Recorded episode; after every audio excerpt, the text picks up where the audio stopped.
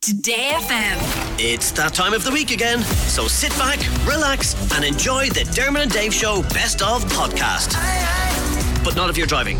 Definitely don't sit back. In fact, sit up now. Okay, where is my message from this man? I still feel kind of sick after spinning. So Eimear, we were talking about spinning in office chairs. Eimear said she wouldn't try it, but then did try it. The reason you wouldn't try it is because you're not good at being dizzy. No, I get vertigo, and anytime I do anything remotely spinny, I feel sick. And that was an hour and a half ago. Yeah. You're still feeling not the best. Still feel a bit pukey, yeah. In fairness, you see, I'd be the same in terms of the immediate effect. So I did a spin on my chair. And you spun for ages. But I tried to do that thing that ballet dancers do. You ever seen ballet dancers when they spin? Because they like pick a point in the wall, don't they? Yeah, so what they do is they look at somewhere ahead of them, and then as their body turns, they leave their head for as long as they can facing the point, and then they whip it around. I tried to do that, but I still got really woozy. But then it goes within like 30 seconds. I'll be fine in 3 to 4 working days. If I'm not here on Monday, it's the illness. It's Come the here. Spins. We need to revisit something we did last week. Yes. So I got a message from Jazz Wilson. If you haven't heard last week's podcast in the intro, this will make little sense to you. But anyway, I got a message from Jazz Wilson offering me $999 per week to post one video on Neil Delamere's page, which I don't own. So I don't know why this is happening. Anyway, Eimear wrote, I typed it, but Eimear gave me the words to write. I said, "Hi Jazz." Some typos were in here, but we left them. Yeah, they were deliberate. Yeah, sounds great. My fee would be $2,555, which I would need twice a week in sterling. Kind regards, admin. And it was ad-capital-M-in. Because she had addressed the initial contact to admin. Greeting admin, yeah. She got back. No. Yeah, Jazz got back. When? Actually... Oh my God, she got back 31 minutes later. Wow. And I only looked at it this week. And okay, so 31 minutes later, she wrote back, "Are you kidding me?" Kidding with no second D. Maybe she means, "Are you kidding me?" So Eimear, we need to draft a response to Jazz. Okay. We need to impress upon Jazz exactly how serious we are about this. So what do you want to say? I would say absolutely no kidding. Absolutely no kidding. My work is very expensive, but the results are also excellent. I accidentally mistyped excellent, and now it says ECX. Fabulous, yeah. So absolutely no kidding. My work is very expensive, but the results are also excellent. Also, I'm now concerned about the value of the sterling. Since the death of the Queen, so would now need my money in Australian dollars. My payment in Australian dollars, actually. I need my payment in Australian dollars. Good few typos in there because I'm typing quickly. The since has 2 C's. Accent, yeah. And I'll actually separate because it actually is confusing one of my words. And of the Queen. Okay. Oh, yeah, and payment in Australian dollars. You want to say anything else? All the best. All the best. Admin. Or just change it to ad. Ad. You're pals now. You and Jazz are pals. Okay, so here we go. Last time it was 31 minutes. I mean... Maybe we'll never hear back from Jazz again. Maybe Jazz has moved on to another victim / business opportunity. I don't think so. Jazz is eager. She knows where the money's at. Jazz is sitting there waiting to see what's going to happen. Well, look, we'll fill you in on the next podcast intro to update you on the ever-turning adventures of Jazz Wilson. I'm getting weirdly invested in this now. Me too. I really want to meet Jazz. Although I don't think the picture of Jazz is Jazz. I don't know. I have a funny feeling Jazz might not be Jazz. Yeah, it's quite possible. As we know her. Definitely not. Okay, the best of podcast with Dermot and Dave is, like it says on the tin, the best of Dermot and Dave. We know thousands of you listen to it every week. We're very proud of that. Thank you very much for doing that. What's on the podcast this week? We did do a load of Garth Brooks stuff. We did. On day one, we got back on Monday. I was back from the Cannonball. We relived a lot of that, including me snubbing Westlife. It's a long story. You got to listen to it.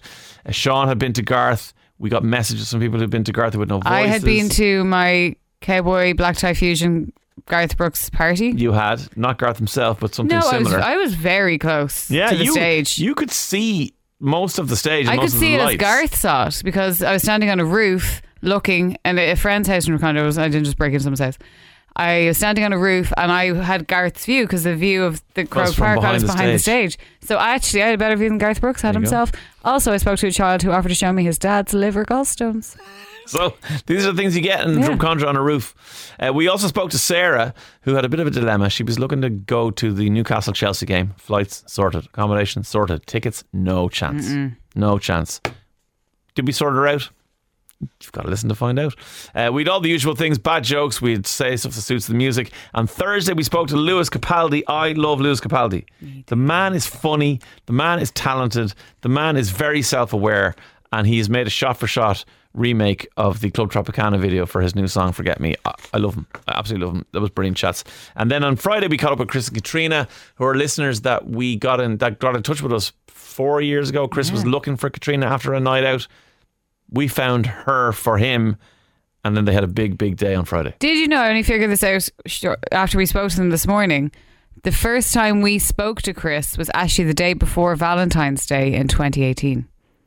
My God. The 13th of February. So here we are in September 2022, and boy, do they have big news for us. So make sure you check out the Best of Dermot and Dave podcast while you are, because if you're listening to it now, make sure you're checking it out. Like, that's a bit of a silly thing. So. And if you've any suggestions for what we should say to Jazz and our next correspondence, email us. It's dermotanddavid@todayfm.com. I can't wait to see Jazz. Jazz, we're not kiting. Come on.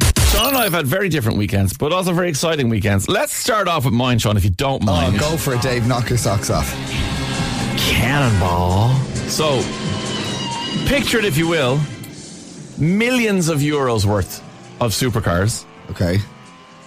Over 1,000 kilometres driven over the weekend. Tens of thousands of spectators. 200 grand plus raised for charity.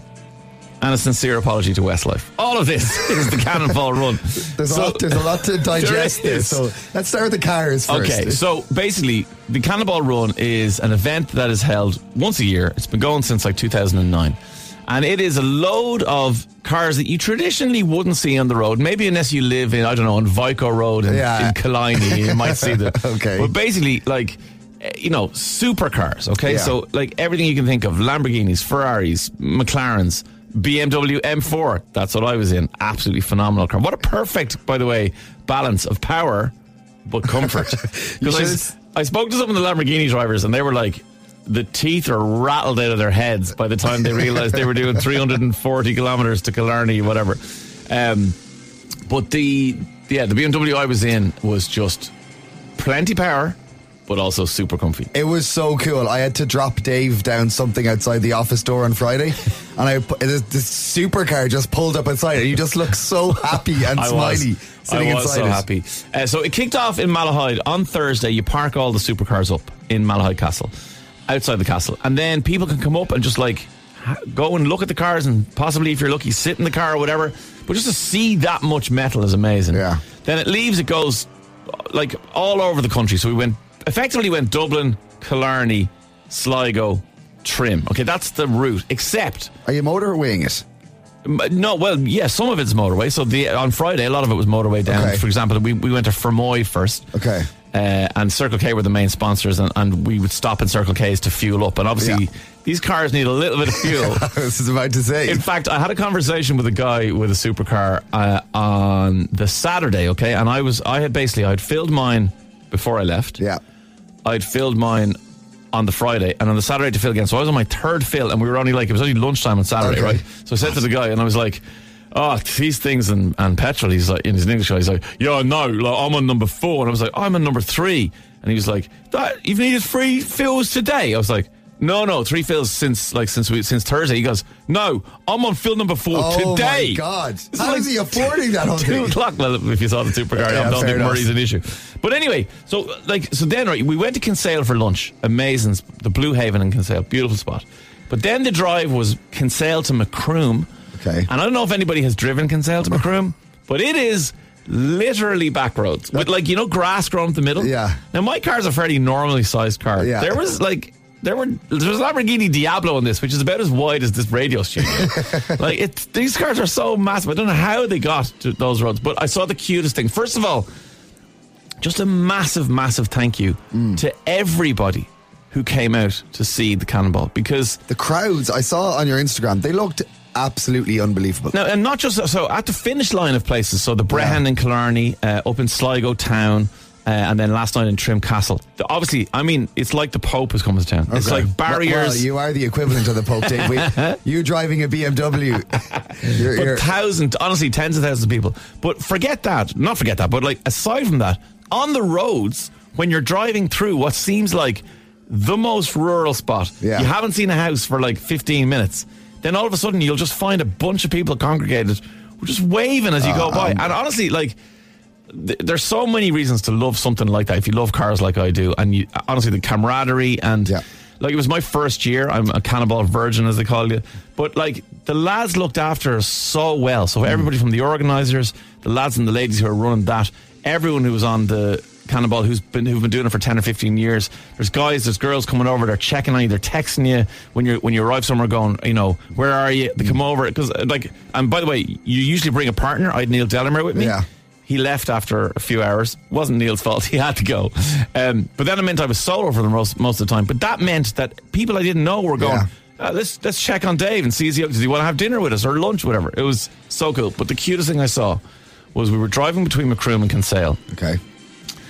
And there hadn't been a house for a while. And then all of a sudden there was one of those traditional Irish farmhouses set about 50 yards back from the road, but they had a lovely kind of garden and then a hedge and then a grass verge and an area where you'd, if you were visiting, you might park the car outside on this kind of bit of I don't know, a side of it, like anyway, just outside the wall. Yeah. And sitting there with two deck chairs and a small picnic table and two mugs of tea and a saucer of biscuits were a couple who were easily in their 70s, maybe in their 80s. And they were just waving at every supercar. Oh, living their best lives. I was just like, this is phenomenal. It was just amazing. We met so many nice people. I can't say enough good things about it. But enough talking about that for a minute. Let's flip to your weekend, Sean. Because you spent last night in Croke Park. You and I had a very, very different weekend. Last night, I put on my check shirt. Yes. My free t-shirt that I got off Garth Brooks during the press conference on Friday. We sent you to the press conference. It was Thursday, Sean. You're losing the run of yourself. I literally am losing the run of myself. So Thursday, you went to meet Garth Brooks. What was he like? Look, I'll be honest, he talks a lot of rubbish. Amazing. Go to his press conferences. There's lots of tears. There's lots of answering questions without saying anything. Right. And but look, really cool experience. Anyway, at the end of it, he gives all the press people that went there a free t-shirt. A Garth Brooks t-shirt. With an Ireland flag. It says Garth Brooks in Ireland on the front, and then Friends in High Places or Friends in Ireland at the back. Some play on words. So yesterday, put on the check shirt, put on the t-shirt. Spent 10 quid for a cowboy hat off the side of the road, which is I told you, those guys with the cowboy hats at Garth Brooks are literally going to be the richest people. They're going to be driving Lamborghinis. Yeah, they're making a killing. Stuck on that. Went to Croke Park. I literally had one of the best nights of my life. I am so croaky today, and that is literally from screaming at the top of my voice. You do love Garth. And you know every song. Do you know what it was? Is my two sisters went on Friday night, and my older sister described it as good, clean fun. And I actually think that's one of the best ways. Everyone is there is just having the absolute crack. And is the stage show good? I've heard it's amazing. Like the man can just command a stage. Okay. He literally. He's running all around the place. He's shouting. He does cry again, and you're like, okay, it's, you know, stop being emotional. The stage presence this man has is unbelievable. And then just like he's joined by guests on stage, and just the musician and the light show and everything. It's one of those things. And it's like, you know, I know that there's a very much division in the country at the moment now about like, are you Team Garth or not? But honestly, for the stage show and the stage presence and doing 5 nights. Unbelievable. Like, honestly, I screamed my lungs out the whole way through the night. Well, obviously, over the weekend, 3 Croke Parks will be the guts of, that's certainly over 200,000 people, right? So lots of you have been. What did you think? 087-4100-102. You can drop us a text or a WhatsApp. Are you like Sean? Is it just good, clean fun, the best night of your life? Yeah. Anybody have any reasons not to enjoy it? I don't think so. Based on social media, everyone seemed to think it was brilliant. Do you know what is a good testament to a concert? I have spoke to loads of people, but I've seen it on social media. I have not heard one person criticise it. There you go. There you go. That's good news. Back to the Cannonball very quickly. What do you do Westlife? I'll tell you about Westlife in a second. Lots of texts coming in of people who I met over the weekend. I have to say, meeting people is one of the best things about Cannonball, because obviously every time, as I said, when you're driving, you're waving at people, and they're all. What's really funny is I assume, I work on the radio. I have a level of anonymity. Yeah. I know I'm in a BMW. I know I'm on Cannonball Run, and that's covered in stickers and all the rest. But everywhere I went, it was like, Dave, like even when you're driving at 100 kilometers down the road, you hear, Dave. We're like, yeah, class. But anyway, yes, we were in Killarney Castle yesterday afternoon. We were in Ross's Point. We left there. It was absolutely the worst weather I've ever seen in Ross's Point. And in fairness to that part of Ireland, Sligo on the Atlantic coast has some of the worst weather there is. But the people were still out. Kids, dogs. I met a lovely dog called Ruby and her family. And thanks for remembering the dog's name. We're so nice. All the people we met along the way were just so brilliant. They were so excited to see the cars and all that. It was absolutely amazing. But the Westlife story I have to tell you is this. When we pulled into Sligo, there was... it's hard to describe. The streets of Sligo town were closed. Yeah. There were metal barriers. Those metal barriers, they were all down with all like sponsors and everything all over the whole way down through the town. It took us, an hour and 15 minutes to get from Sligo town to Sligo town. Literally drive down the bits, right? And obviously there are 215 cars. Like, it's a lot. Okay, I get it, right? Yeah. So there's a lot of us to get through. But having said that, you would expect that we'd fly through. No, it was just taking forever. But it was brilliant. Your window's down, you're chatting to the people. We all have water pistols. We're squirting the kids in the face with water pistols. They're all loving it, whatever. We get to the finish line, and I'm in car number one. Now, I'm not the first car to cross, because you just finish different times, but I'm an important car for my sponsor, which is Circle K, and the Cannonball want photos or whatever. So they say to me, when you go through the finish line, stop. We need to get a photo. I'm like, fine. So I stop, get out of the car. The photographer's there.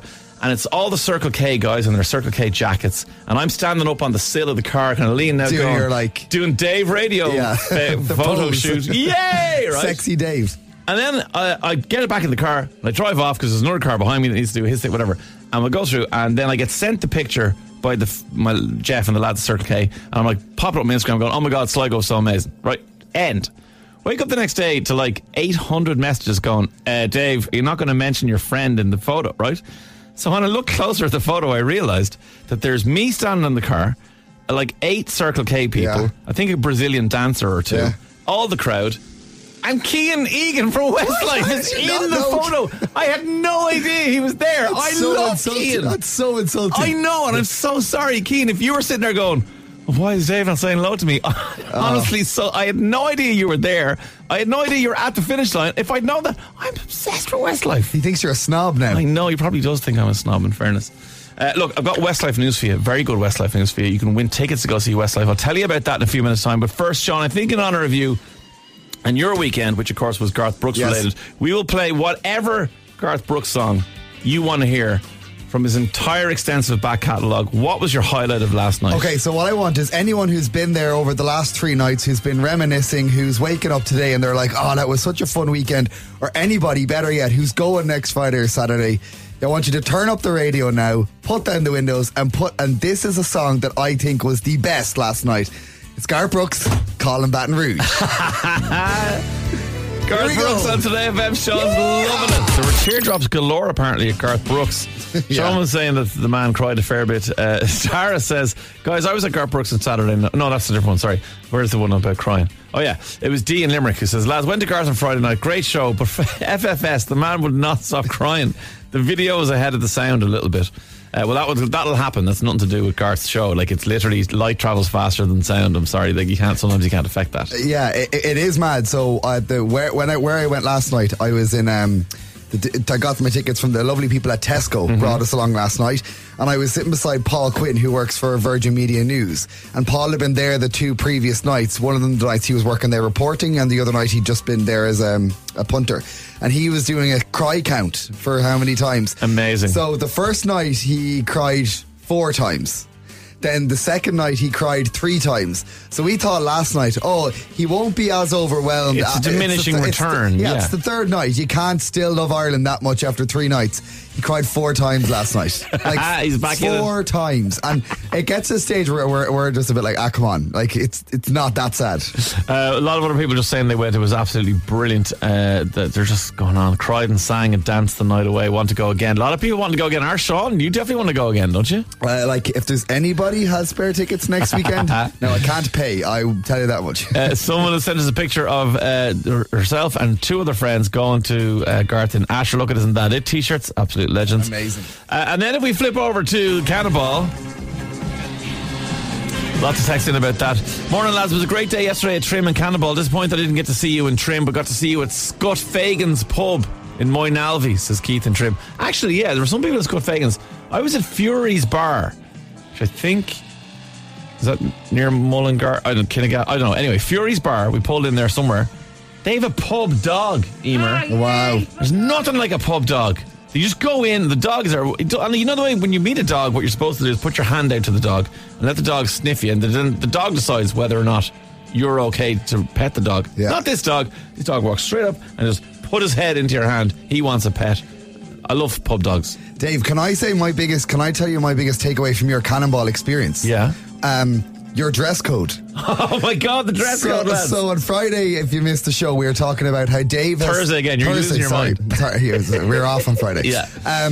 We were talking about how you had a number of dress codes. You had... First of all, fancy dress for the first day and the last day. So I was Maverick from Top Gun. Yeah. That was fine. That was easy. Your enough. Maverick was very slick. Thank you. Yeah, it was the lads at Fun Place over in Stephen's Green sorted me out with that. But anyway, but then... There was smart casual on the Friday, which I can just about do. So yeah. I have a nice jacket, kind of a bomber jacket thing, yeah. T-shirt, obviously, jeans, and a pair of fancy Jordans. Yeah. I'm fine. That was grand. Second night was dressy casual. I don't know what that means, but thankfully the lads at EJ Menswear in Sligo Town got in touch. They stayed open. They didn't stay open. They opened especially for me. That's when you know you've made it. And I went in, and Aaron in there absolutely sorted me out with clothes I would never have chosen. And apparently, I looked very smart. I was shocked. I've seen you wear tux for stuff like the Radio Awards, and then your everyday is hoodie, tracksuit bottoms, Jordans. Yeah. Like to see you wear this stuff, I was like, oh my God, that doesn't even look like. A lot of people think I look like Dermot Bannon. You look like Why do I look like Dermot Bannon? You looked like a guest on the Late Late Show. Okay, go and have a look if you want. Very well dressed. At Dave Today FM is where you'll find the reel of me transforming from shorts into dressy casual. Sure, look it. Isn't that it? Sure, look it. Isn't that it? Is a competition where we challenge you to solve a sentence where we only give you the first letters of the words in the sentence. And the sentence today is D and D D. D and D D. It's €1,050 because every day it's not one.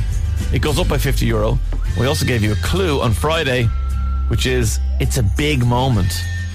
Let's see if Michelle Keane's going to win it today. How are you, Michelle?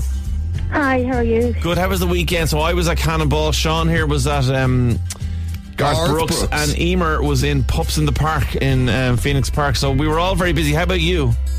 I had a quiet weekend this weekend. So it was a busy couple of weeks. So just tidying up the garden now today. Oh, nothing wrong with that now. No, just getting ready for the winter. Yeah. Already you're thinking of winter.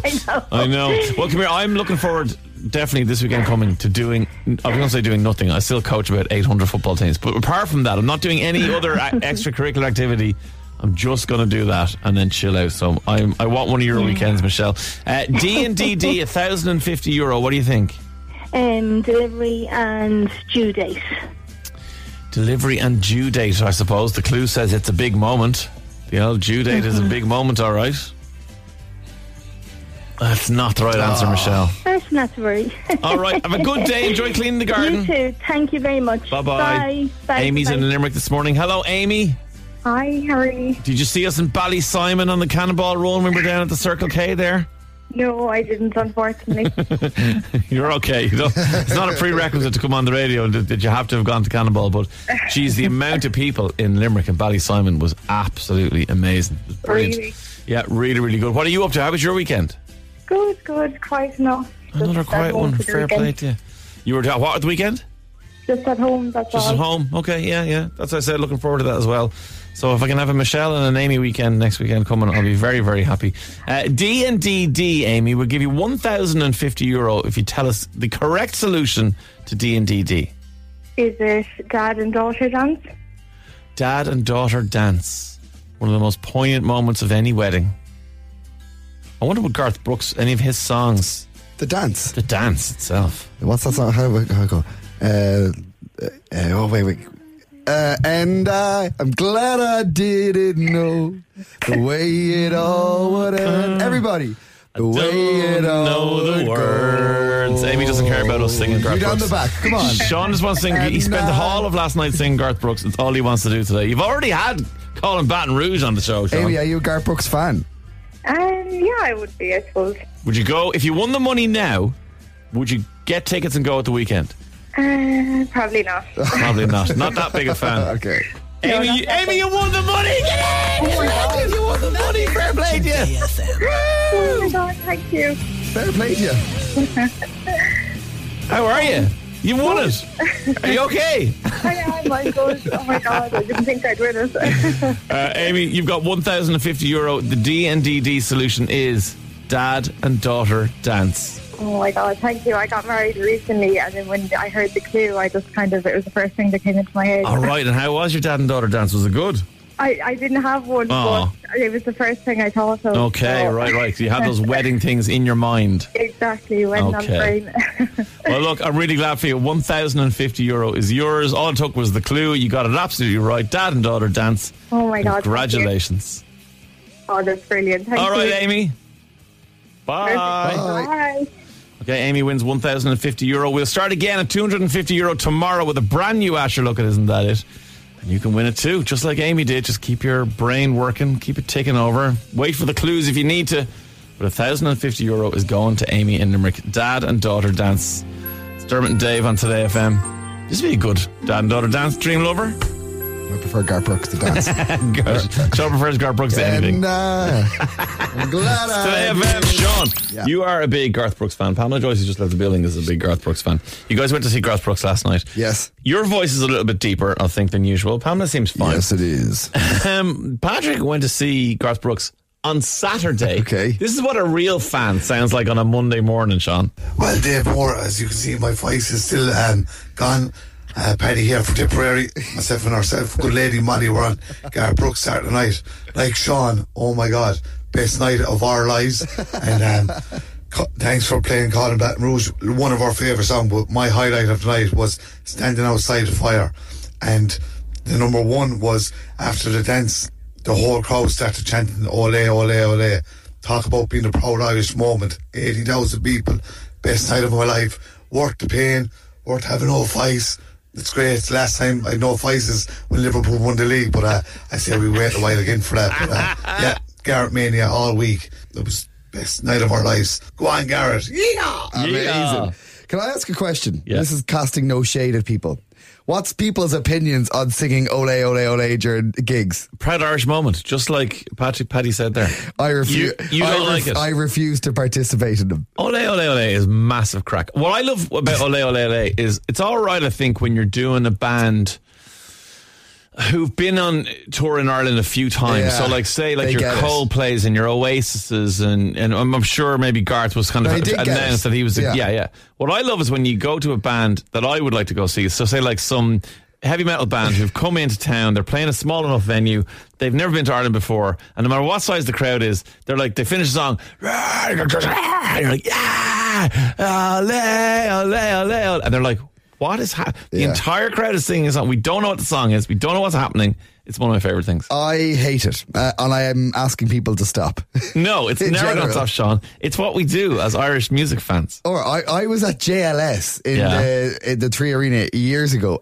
These people started doing it for JLS. Like, do it for everybody. No, stop, please. On behalf of the musicians, stop singing Ole, Ole, Ole. Someone else agrees with you. Anya says it's total cringe, Sean. Thank you, Anya. 087-4100-102. You can drop us a text or a WhatsApp. Let us know your opinion on Ole, Ole, Ole or Garth Brooks. Brooks or the Cannonball Run, if you went to see that. A lot of people are still getting in touch saying they were out. And I said it before, but I'll say it again. Every hour of this show, I want to say thank you to the people who stood out in the absolute pouring rain, in the blistering sunshine. It was a perfect Irish weekend. We had everything. It was so hot in Kinsale that people had to like go in out of the courtyard because they were like getting sunburnt. And then like 20 hours later, it was torrential rain all over the country. So look, it's amazing that's going to happen.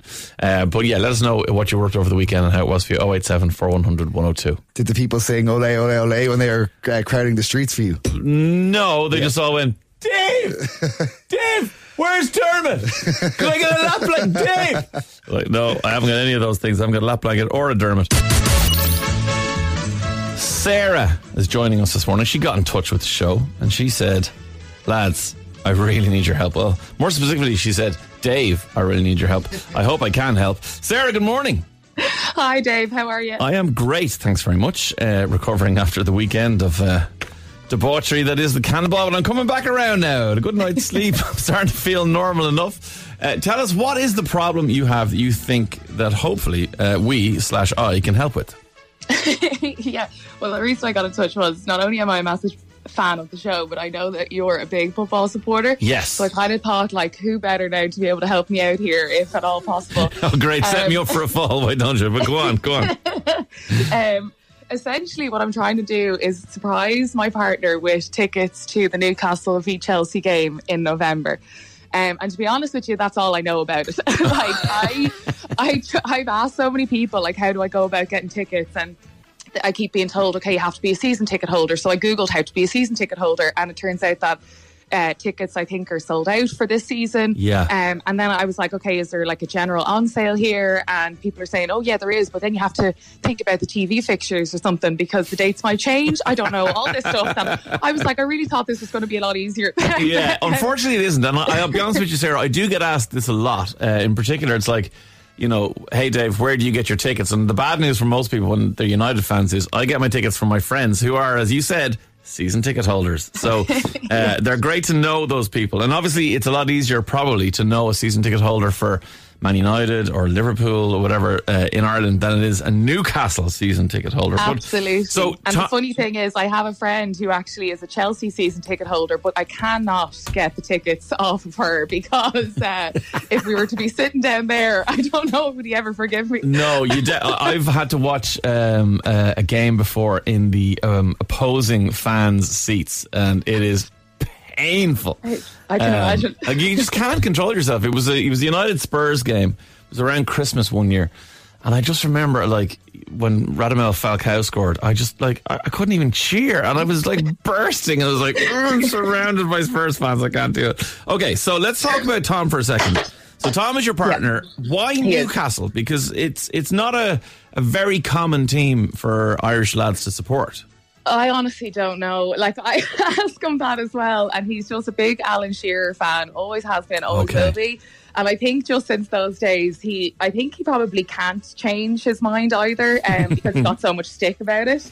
So it's kind of more of a pride thing now at this stage where he just has to stick it out. But well, like, as far as I know, or according to him, they seem to be doing pretty well. Yeah, well, I was going to say, if he holds tight and if he's suffered through years of slagging since the kind of the heydays of Alan Shearer, the Saudis bought Newcastle, and in a couple of years' time, I think it'll be Newcastle versus Manchester City in terms of just going for the league, because the money that is obviously in both clubs is terrifying. I don't think anybody's going to be able to compete. So tell him just to sit tight. I really hope that Newcastle and Man City don't end up playing together, because my dad supports Man City, so there will 100% be trouble there. Okay, so how long have you known Tom? Believe it or not, only 2 years. Right, okay. Yeah, but and him being a Newcastle fan didn't put you off. You weren't just going, "No, I can't deal with this fella." No. You see, he didn't tell me that at the beginning. Now, if he had, it would have put me off, I'd say. Okay, so let's get the facts down. You have flights booked. You have accommodation booked. Is that right? I have indeed. So the flights are booked for the 11th, which is the Friday. I'm coming back Sunday, and the hotel and everything is booked. But I just, I have no idea where to go from here, or what the next step is. Well, the first thing I'll say to you is the people who you've spoken to who told you that the television scenario is a real thing are right. So basically what happens is, unfortunately, television does take precedent, you know, when it comes to the timing of games. So, for example, a big game likely will not be on Saturday at 3 o'clock. It'll either be on early Saturday, 12:30, if the police maybe think there might be some trouble, late Saturday, which is 5:30, or it'll be one of the Super Sunday fixtures, which would be at 2 o'clock or 4:30 or whatever. So, you're right that there is a chance that Newcastle-Chelsea could be quite a big game, and people might just go, the TV people might go, do you know what? We'll have that on Sunday at 4:30. Everyone will tune in to watch it, and you'll be like, no, my flight's at 6 or whatever time you booked your flight for. And that could be now the flight is actually late on Sunday. Because, okay. I had that conversation before booking them, so I said, right, well, I might as well try and get out as late as possible on Sunday if that does happen. Yeah. Give us some sort of chance. But fingers crossed it won't. Yeah. Okay, so you've done as much as you can, you know, in terms of protecting yourself against the TV times. That's fine. Okay, and you're going to be there Friday, so you have all Saturday and you'll have all Sunday hopefully to get the game. Okay, so you're right. Hunting down somebody with tickets is definitely the best bet. It's not easy, but the reason for that is that you can guarantee yourself seats in the right part of the ground, obviously. It's the most important thing. And then all the other stuff that goes with it, like you'll be able to just, you know, wander in with all the Newcastle fans and have all that, those kind of experiences and all that. So I suppose that's, like, you're doing the right thing there. There are plenty of ways to get tickets. I mean, I always say to people, the best thing to do is go to a travel agent that does everything. Now, you've already done the flights and accommodation, so you kind of, I suppose, I've ruled that out a little bit. Like travel agents, they do packages or something. Yeah, they do. Yeah, no, it's not always. They don't always do every game. They don't always do every club. But I would say something like Newcastle, Chelsea, you could probably work it. They obviously mostly will do the clubs that are really popular in Ireland. But look, I think there's definitely ways of getting your hands on tickets. As usual, I will hand things over to the listeners who definitely know more about this than I do. So if you can help Sarah out, 087-4100-102, we need to get Tom to the Newcastle-Chelsea game, sitting in the Newcastle end. And is this any particular reason? Is this birthday or just like, I just love him and I want him to go? Or yeah, there's a couple of reasons. A birthday, no, but probably I'd say this will be his Christmas present now. There won't be anything else. That's fair. These trips to the UK aren't cheap. I did six of us for 2 nights at Manchester United in March, and I'm still paying for it now. So I definitely know how it feels. But look, let's see what a new job. Yeah, definitely. Let's see what the listeners think. So if you can help Sarah out. Our text line is always the same, 087-4100-102. Text WhatsApp voice note. Any ideas how to get your hands on Newcastle tickets? I know there are Newcastle fans who listen to the shows. When we talk about them, we always get a text in from a good few of them. So get in touch, guys and girls who are Newcastle fans. Help Sarah out and figure out how we can get herself and Tom into the Newcastle end to go and see them beat Chelsea on the big day in November 12th. You knew I had to do the accent at some point. Yeah, great accent. Oh, perfect. Yeah, sure. Absolutely amazing. Sarah, let's see what happens. We'll give you a buzz back as soon as we get some concrete information. But I can see text coming in already from people who've got suggestions for you. All right? Unbelievable. I really appreciate it, guys. Thank you so much. Not at all, Jonathan. Sarah. And look, thanks for getting in touch and we'll see what we can do. All right? All right. Thanks so much Talk for having soon. Me. Go on. Bye. See you. Bye. Talking about weddings and wedding speeches, we had Cormac there on to us, Cormac Lally, for the wedding speechwriter, to give us some tips and tricks. My husband's best man printed his speech for him the night before our wedding. Fast forward 4 months to his own wedding, and he read out my husband's speech, just changed the names.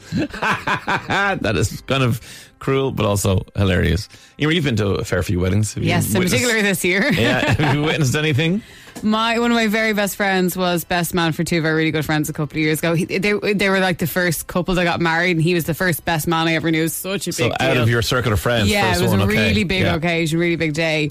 And about 15 minutes before the speech starts, he comes over to me in a flap. He's like, I'm after dropping half of my speech down the jacks. He was in the loo. Practicing. He was have a moment to practice, standing in the urinal, dropped half the speech. It was the half of the speech that was all about his relationship with the groom. So the speech was all about how he met the bride, how amazing the bride was, and then he had nothing on the groom. He was trying to think from memory, and he said he just got so flustered. So the speech was just like, I love her so much, we're such good friends, and nothing about his best mate. It was the groom. Amazing. Lots of your texts coming in. 087 4100 102. Dave, I was best man in 2018, and 20 minutes before my speech, the grandfather of the bride, who was a very serious man, came up to me at the top table and said he wanted to edit my speech. This obviously put the fear of God into me. I politely declined while also breaking it. He came up to me afterwards and said it was a great speech. That is so mean. Mm-hmm. Like, he's already breaking it, obviously. Don't go up and tell him you want to look at and then edit his speech. Elaine says, if someone isn't comfortable making a speech, then don't force them. I did the father of the bride's speech, my dad, as he hates public speaking, so I spoke on behalf of the bride's family instead of it being a dad's speech. Everyone was happy, especially my dad, as he sat smiling under no pressure whatsoever. Yeah, tradition's out the window in weddings. Like, yeah, I was at a wedding during the summer, actually, and the bride and groom, so the best man and the maid of honour both made speeches. Yeah. And the father of the bride... And then the bride and groom made a speech together where they just stood up and they spoke. Now, the groom did most of the talking because the bride was just so excited and was like, oh, God. Yeah. But the two of them gave kind of their take on their relationship, and it was absolutely gorgeous. See, there's lots of options. Just do whatever makes you feel comfortable. This is a very important day for the people involved. You don't want to be standing there bricking it. What? The story. Today FM. What's the story is a part of the show where somebody comes on and tells us a story. If you've got a story for us and you think you could tell us a great story, all you got to do is email DermotandDave@todayfm.com and we'll get you on. There's a new sketch show on RTÉ and on the RTÉ player called No Worries If Not. It's noisy, fast-paced, viral sketch show.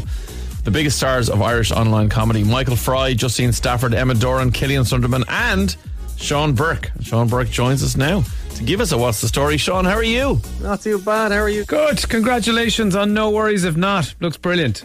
Thanks very much. We're all very excited to share it with everyone now at this stage. It's a hell of a cast. I mean, it's everybody that we love watching on the internet has gotten together and made a sketch show.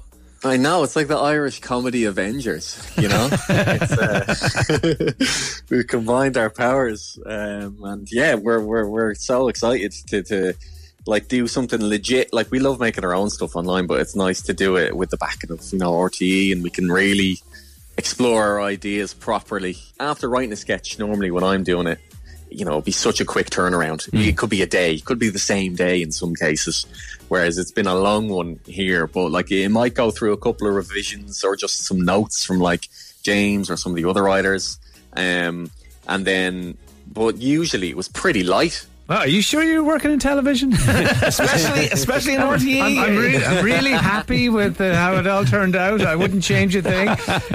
Actually, but look, people know you from your own stuff. It's so good. One of our favourite ones is the ABC Bank. Do you know what I find most insulting about those ads? The real ones. And I think there was a shift in the space-time continuum when that piece of music was invented that we hear on all those ads. That. Yeah. And really, you could sell people like coffins, samurai swords, disease, but as long as you put that, yeah, hear it over it.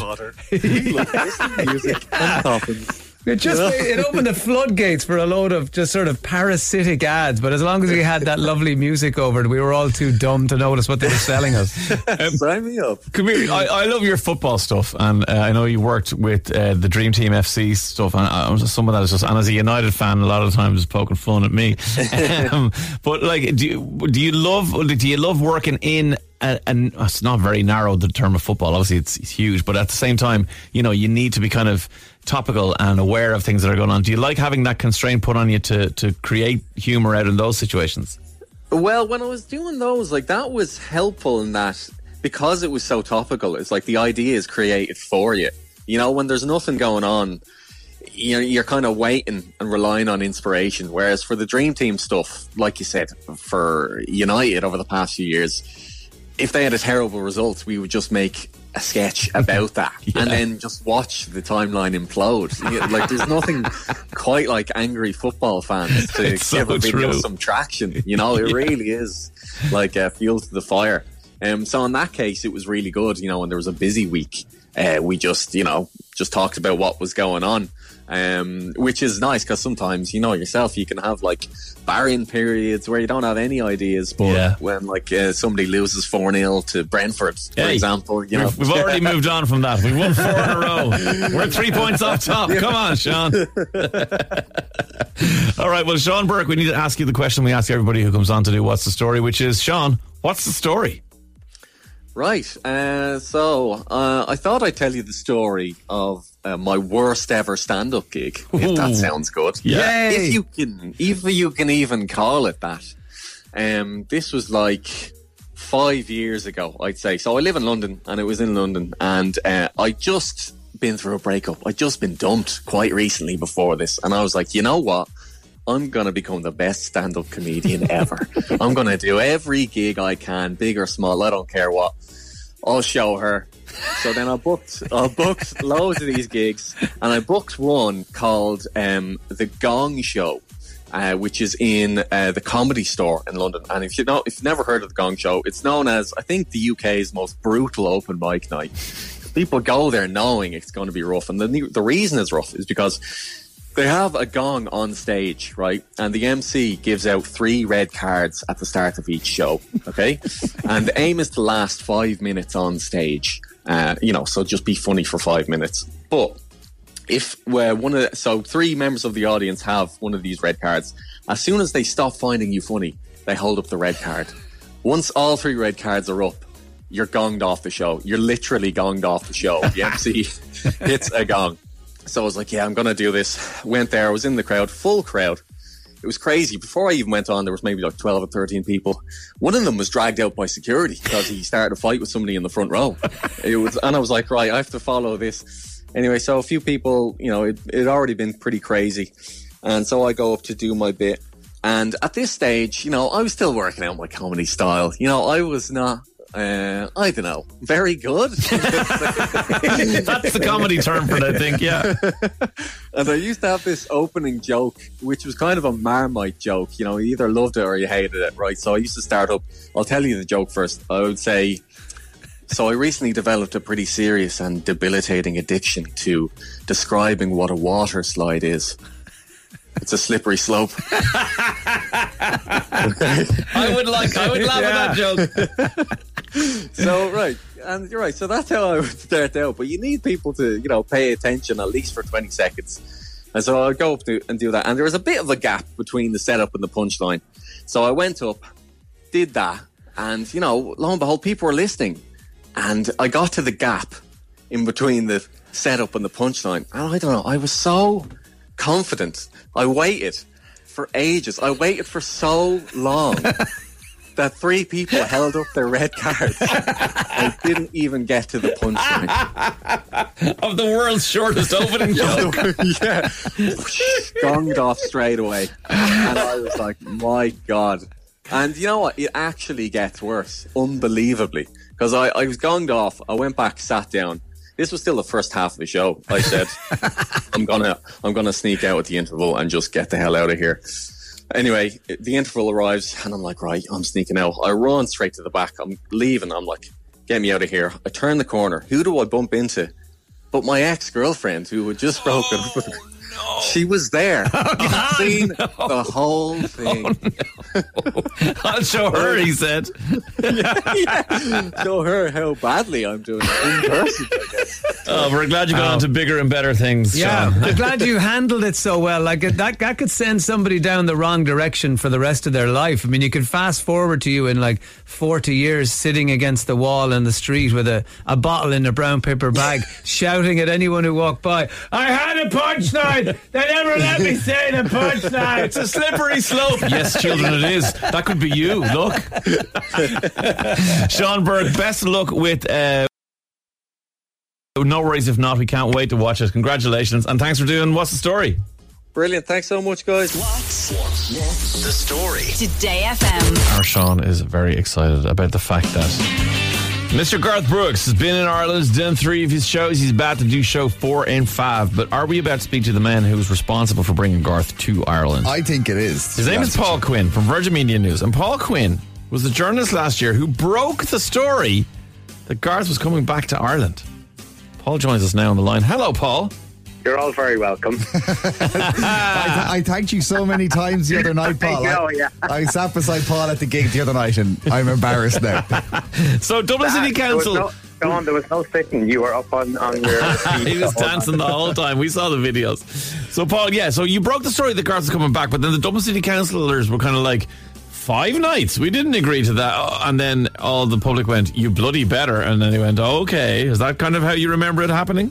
Yeah, look, we obviously kind of got wind that plans were underway to bring Garth back, and my boss, Mick McCaffrey, called me into the newsroom and he's like, look, this is what we're hearing, we want you to kind of firm up the story and we're going to run with it. So that's what we did, and we were, you know, we had our sources, we knew this was happening, and yeah, at the time, a lot of the Dublin City Councils, some of them are coming out saying, no, we're only going to do 3, but the fact you see Aiken, the promoters, they had all their ducks in a row this time around, and they had put in the applications for the licenses for the 5 nights. Okay. So yeah, there was no stopping it. Well, so let's have a quick listen, because the documentary is going to come on, it's tonight at 9 o'clock, Virgin Media 1 and Virgin Media Player. Of course, you can watch it as well, but have a listen to the kind of stuff that's going to feature in this. You're in awe for just a second, you know, taking this in. I'm here. I thought he was a kid, and I thought he looked like John Wayne.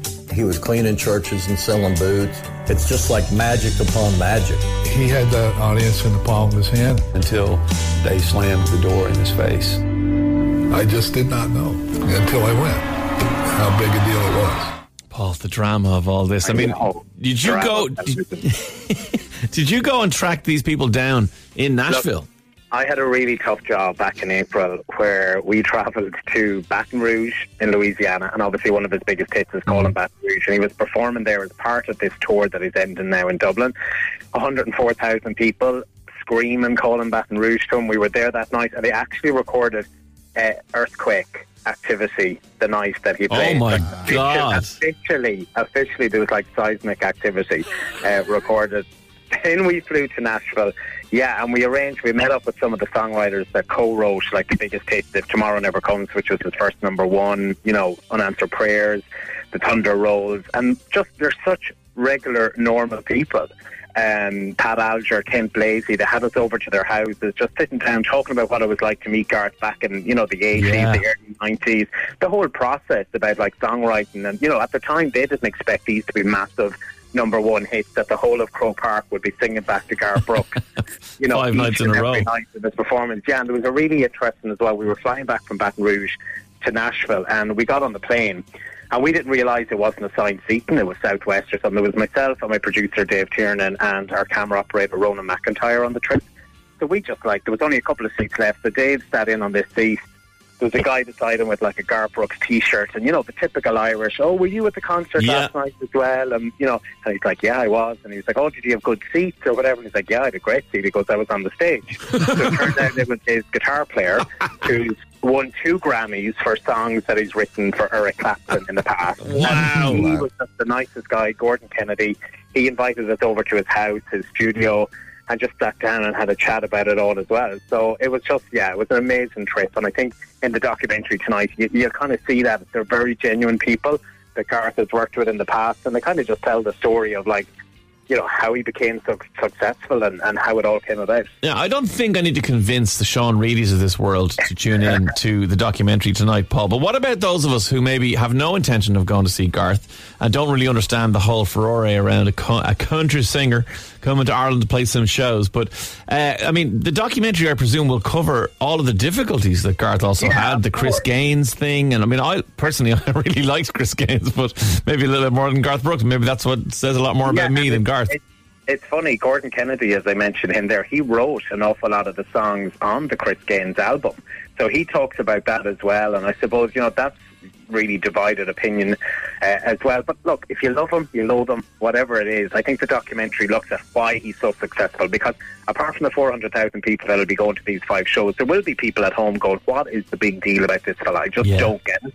And maybe the documentary kind of looks at why everyone loves him so much. And, you know, we talked to fans in Baton Rouge as well, and I have to say, actually, there was more Stetsons and cowboy boots in Dublin that we actually found in Baton Rouge in Louisiana. Brilliant. And we were, like, looking for all the cowboys, and there was actually more of them outside Croke Park over the weekend. So amazing. That was kind of impressive as well. Okay, Paul Quinn, thank you so much. Tonight, Virgin Media 1, 9 o'clock, you will find the Garth Brooks documentary. It's called Garth Brooks Coming Home, and if you miss it tonight, you can catch it on the Virgin Media Player. Paul, thanks for joining us. Thanks so much. Really appreciate it. All right. See you later. Bye-bye. Dave's World. Dave's World. If we don't let him do it, he gets ratty. Bad Jokes Edition. Okay, starting off with a joke from Jimbo. Jimbo says, what do you call a detective who only solves cases by accident? sheer luck Holmes. Oh, sheer luck. Yes. That's what you call punny. Pony, you have a sister called Serena. I do. This is a girl called Serene. Serene is 3 years old, okay, and her delivery is fire. Check this out. Hi, my name is Serene and I'm 3.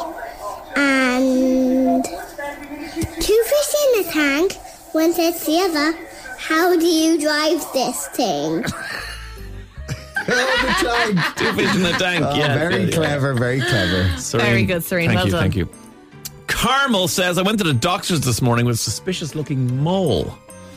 He said, they all looked like that. I should have left it in your garden. Oh, that's so good. Holly says, Velcro, what a rip-off. Derek says, I recently got a new job as a waiter. The hours are long and the pay's not great, but puts food on the table. Amazing. That's good. Sinead says, at an airport, one of my friends suggested we disguise ourselves as luggage. I said, whoa, let's not get carried away. Your laugh is amazing. Okay, this is one of these conversations right between two people. So it's from Aiden. Sure. There's a bouncer. Bouncer says, I'm going to have to ask you to leave. Aiden, why? Bouncer, because this is my trampoline and I don't know who you are.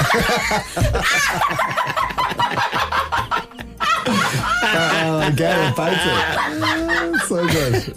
There's another old trampoline joke that Dave has sent in, but we'll do it again because it's always funny. He says, I replaced our bed with the trampoline. Didn't tell my wife. She hit the roof. So good. Paddy himself said a joke about someone called Paddy. He says, Paddy ran into the pub shouting, Mick, Mick, someone's after stealing your car. Mick says, did you see who it was, Paddy? No, but I got the registration.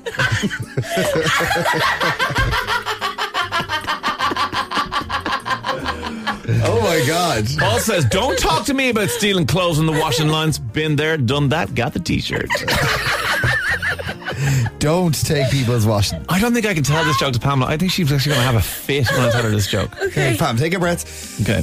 Tears run down my face. So. Kean says, did you hear that you can't get hot drinks in the Gaeltacht anymore? Apparently there's a ban on tea.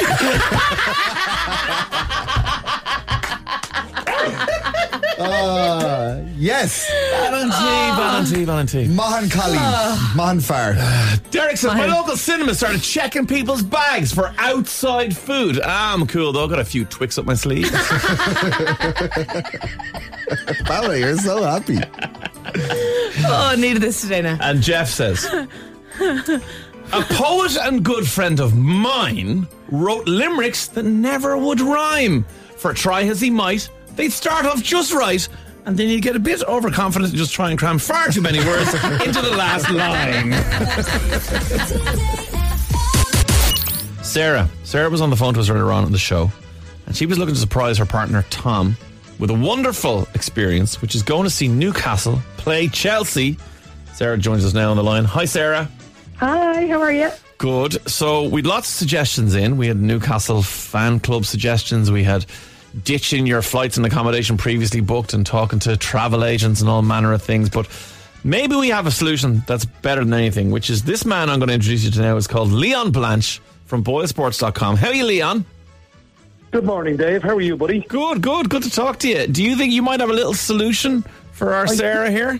Yeah, look, I think we might be able to help Sarah out. We're at Boyle Sports an official partner of Newcastle United Football Club. And what we're going to do is we're going to offer Sarah 2 match tickets for Newcastle against Chelsea. There you go, Sarah! Oh, my God! How about that? Oh, my God. Leon, is it? Thank you so much. No, it's unbelievable. I actually can't believe it. No problem at all, Sarah. Is your partner, is he a Newcastle fan?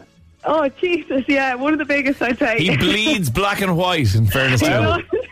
I'll tell you, they're going extremely well at the moment under Eddie Howe. He's done a magnificent job since he's taken over. And, of course, Graham Potter will be in charge of Chelsea for that game. It's all I'm hearing about. I wouldn't have a clue, but it's all I'm hearing about. So I'll take your word for it. Leon, thank you so much. That is an amazing thing to do for Sarah and for Tom. And, Sarah, you came to the right people, Dermot and Dave at todayfm.com. If you ever have a little dilemma like Sarah does, come and talk to us. We can't guarantee we'll solve everything. But with friends like Leon and the lads at Boyle Sports, who knows? Leon, on. Thanks a mil. All the best, Dave. Take it easy, buddy. See you later. Sarah, there you go. Oh my God, honestly, thank you so much. I was not expecting that. I'm shaking here. Like, you swear I was the biggest fan here now. Well, there you go. No, Leon and the lads will definitely look after you, and go and enjoy the game now. You can keep your hotels and your accommodation and everything sorted, and add the match tickets to the present as well for Tom. Wow, unreal. Thank you so much. Honestly, thank you. No worries, Sarah. Thanks a million. See ya. Bye. Bye. So there you go. Yeah, just get in touch like Sarah did. In fact, Sarah DM'd me on Instagram, but there's lots of ways to get in touch. You don't have to just do that. If you want to do that, it's at Dave Today FM. But if you want to email us anytime, day or night, Dermot and Dave at todayfm.com. And maybe you've got something you want to say, something you want a bit of help with, a bit of advice on. Don't worry, we won't give you advice. We're idiots, but we get it from the people who can give you advice. 087 4100 102 or Dermot and Dave at todayfm.com. Sean's here. He's here. But he's only here in spirit. He's not really here. I'm here physically. I'm not here mentally. No, here's what's happening, ladies and gentlemen. Sean has been caught up, rather worryingly, in the coverage of Her Majesty and her funeral and everything that surrounds the royal family at the moment. And frankly, as a show, it's been quite difficult to get anything done because what Sean has in front of him all the time are a number of screens. We've got televisions in the studio that display our logo, the Dermot and Dave show, and it's on. And it just inspires you, you know. It gets you pumped. Yeah, I'm here. This is our show. This is our time. No, they're all turned off, and there's 24-hour rolling coverage on all of the channels. He's got a monitor in front of him, a laptop, his iPad, and a phone. So I'm counting 5 screens, and each of them is covering a different 24-hour rolling news service. Sean, I didn't realise you were such a royalist. Oh, okay. Hold on a second. Let's just put this out there before we talk about this. The Clare man needs to defend himself. I am a very proud Irish Republican. True. I one day hope to see a 32-county republic, okay? Of Michael Collins, this is nothing to do with, I don't want us to join the Commonwealth. No, I'm aware it's the British Royals. No one's saying that. Now that you're saying it sounds like you're protesting too much. Fine. Dave, give it 5 minutes. I'll be cascaded on the text line. Okay. Right. I just have an obsession with this rolling coverage of Her Majesty the Queen's sad death after 96 years, 70-year reign. But it's just the way the British media are covering it. I find myself spending so much time engrossed by this. I don't know what to call it. So, like, on Sunday morning I got up, right? And I went for a run. I came back from my run. I made some breakfast, and I sat down while I was eating breakfast. Mm-hmm. I have an apartment, so the sitting room, kitchen are onto one, right? So I put on Sky News to see what was happening, and the Queen's coffin was leaving Balmoral Castle, where she passed away last Thursday. And so it was making the 6-hour round journey to Scotland. So it was going at 40 kilometres an hour and driving through all these Scottish towns and villages. But Sky News, they have hired a helicopter that just follows her car around everywhere, right? On Sunday morning, and please tell me, 087 4100 102, I'm not the only person. There's already text in, Sean, saying, I'm the same as you, I'm obsessed, I haven't slept. I spent 3 hours the other morning just sitting there watching the car drive around. And it's really like, the people at Sky, they don't say anything. They're like, we're now passing through Aberystwyth. And I'm sure the Queen would have loved it here. That's actually more impressive than the things they are saying. And it's so impressive, but they're getting to the stage now where they're like clutching at straws, right? They've run out of things to say. And look, I feel bad for the royal commentators who are on British television the last couple of days. They've resorted to saying all sorts. Here's what I heard them talking about the other day when they were talking about the Queen's sketch with Paddington recently. And can I just add something about the Paddington Bear sketch that we've all seen? We should remember that she acted that in empty space. Yes. There wasn't a real Paddington there, although it looked like it. She acted out what she would say to Paddington, and then the CGI experts went in and animated a Paddington image for her. Look, you don't say. The real Paddington wasn't there. There isn't a talking bear from Peru with a marmalade sandwich under his red hat. But then, Dave, right, it took a step up yesterday because the Sky helicopter, it came to this Ireland. It came to the Ireland of Ireland because His Majesty which I also think sounds like a fake title. His Majesty King Charles His Majesty was in Hillsborough and in Northern Ireland yesterday, and the Sky helicopter came and they had cameras all over the place. And then yesterday he did that thing that so many of us do when we're signing letters. Oh, what date is it? But he got the date wrong and had a complete and utter meltdown. Oh God, I'm wrong date. 13. Yes, sir. Oh God, I hate this. It's going everywhere. That's quite hard to understand. But what he was basically saying was, "Is today the 12th?" And someone said 13th, sir. And he went, "Oh no, it's signed to the 12th." And then the pen was handed to Camilla, and it leaked because it's like a fountain pen. It leaked all over her, and he was like, "It does it every stinking time." Yeah, they just are having meltdowns. So look, as I say, come on, Ireland. Come on, you boys in green. We love Ireland. But will someone please empathise with me that you've been sucked into this 24-hour news coverage, and does anyone else notice the Sky helicopter? It just drives over the car all the time. And if you do, how good is the angles that they have? Well, this is going to say, Sean, you can say like you want someone to kind of come on and say that like they're also like you, but I think you're secretly really enjoying it. Like they're enjoying the news coverage. That's what I mean. Rolling news. The rolling news coverage of it. Like something I get from my dad. Myself and my dad love rolling news coverage. Right. It's sad that it's always like bad news. Okay. Yeah, they don't really do rolling good news coverage. Yeah. Okay, 087-4100-102. Drop us a text or a WhatsApp. Or a WhatsApp voice note. Let us know if you are also, like Sean, engrossed in the rolling news coverage of the funeral of the Queen. Let us know. 087-4100-102. Okay, so here's the thing. We're talking about Sean and the fact that Sean has been lost to the coverage of the journey of Her Royal Majesty from Scotland to London. But Sean, you are definitely not alone, okay? So listen to this. Good.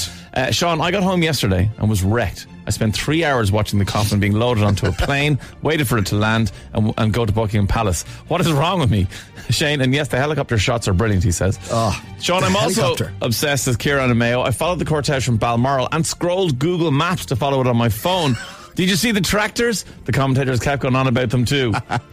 Anna Limerick says, I was also watching Sky News. And yesterday, Sean, I tracked the flights on Flight Radar. No, I'm not that upset. Although Sean was kind of giving us a rundown of the blow-by-blow descriptions that these Sky News people are doing, of course, on the 24-hour coverage. They have to say things. Would you like me to do it again? Well, just give us the Aberystwyth one again, yeah? And we're now passing through Aberystwyth.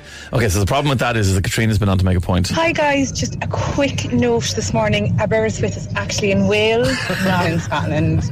But I love the coverage. Talk to you soon. Bye. So maybe that's why it took 6 hours to drive through Scotland, because they went via Wales. Mairead's been on as well. Sean, also loving the coverage of the funeral and everything. A helicopter literally just flew over my house.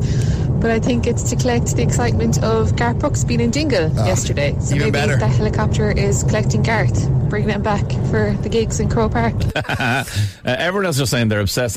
Someone actually has a quote from one of the Sky News coverage that says, "The clatter of the blades as they turn until they reach their complete stop."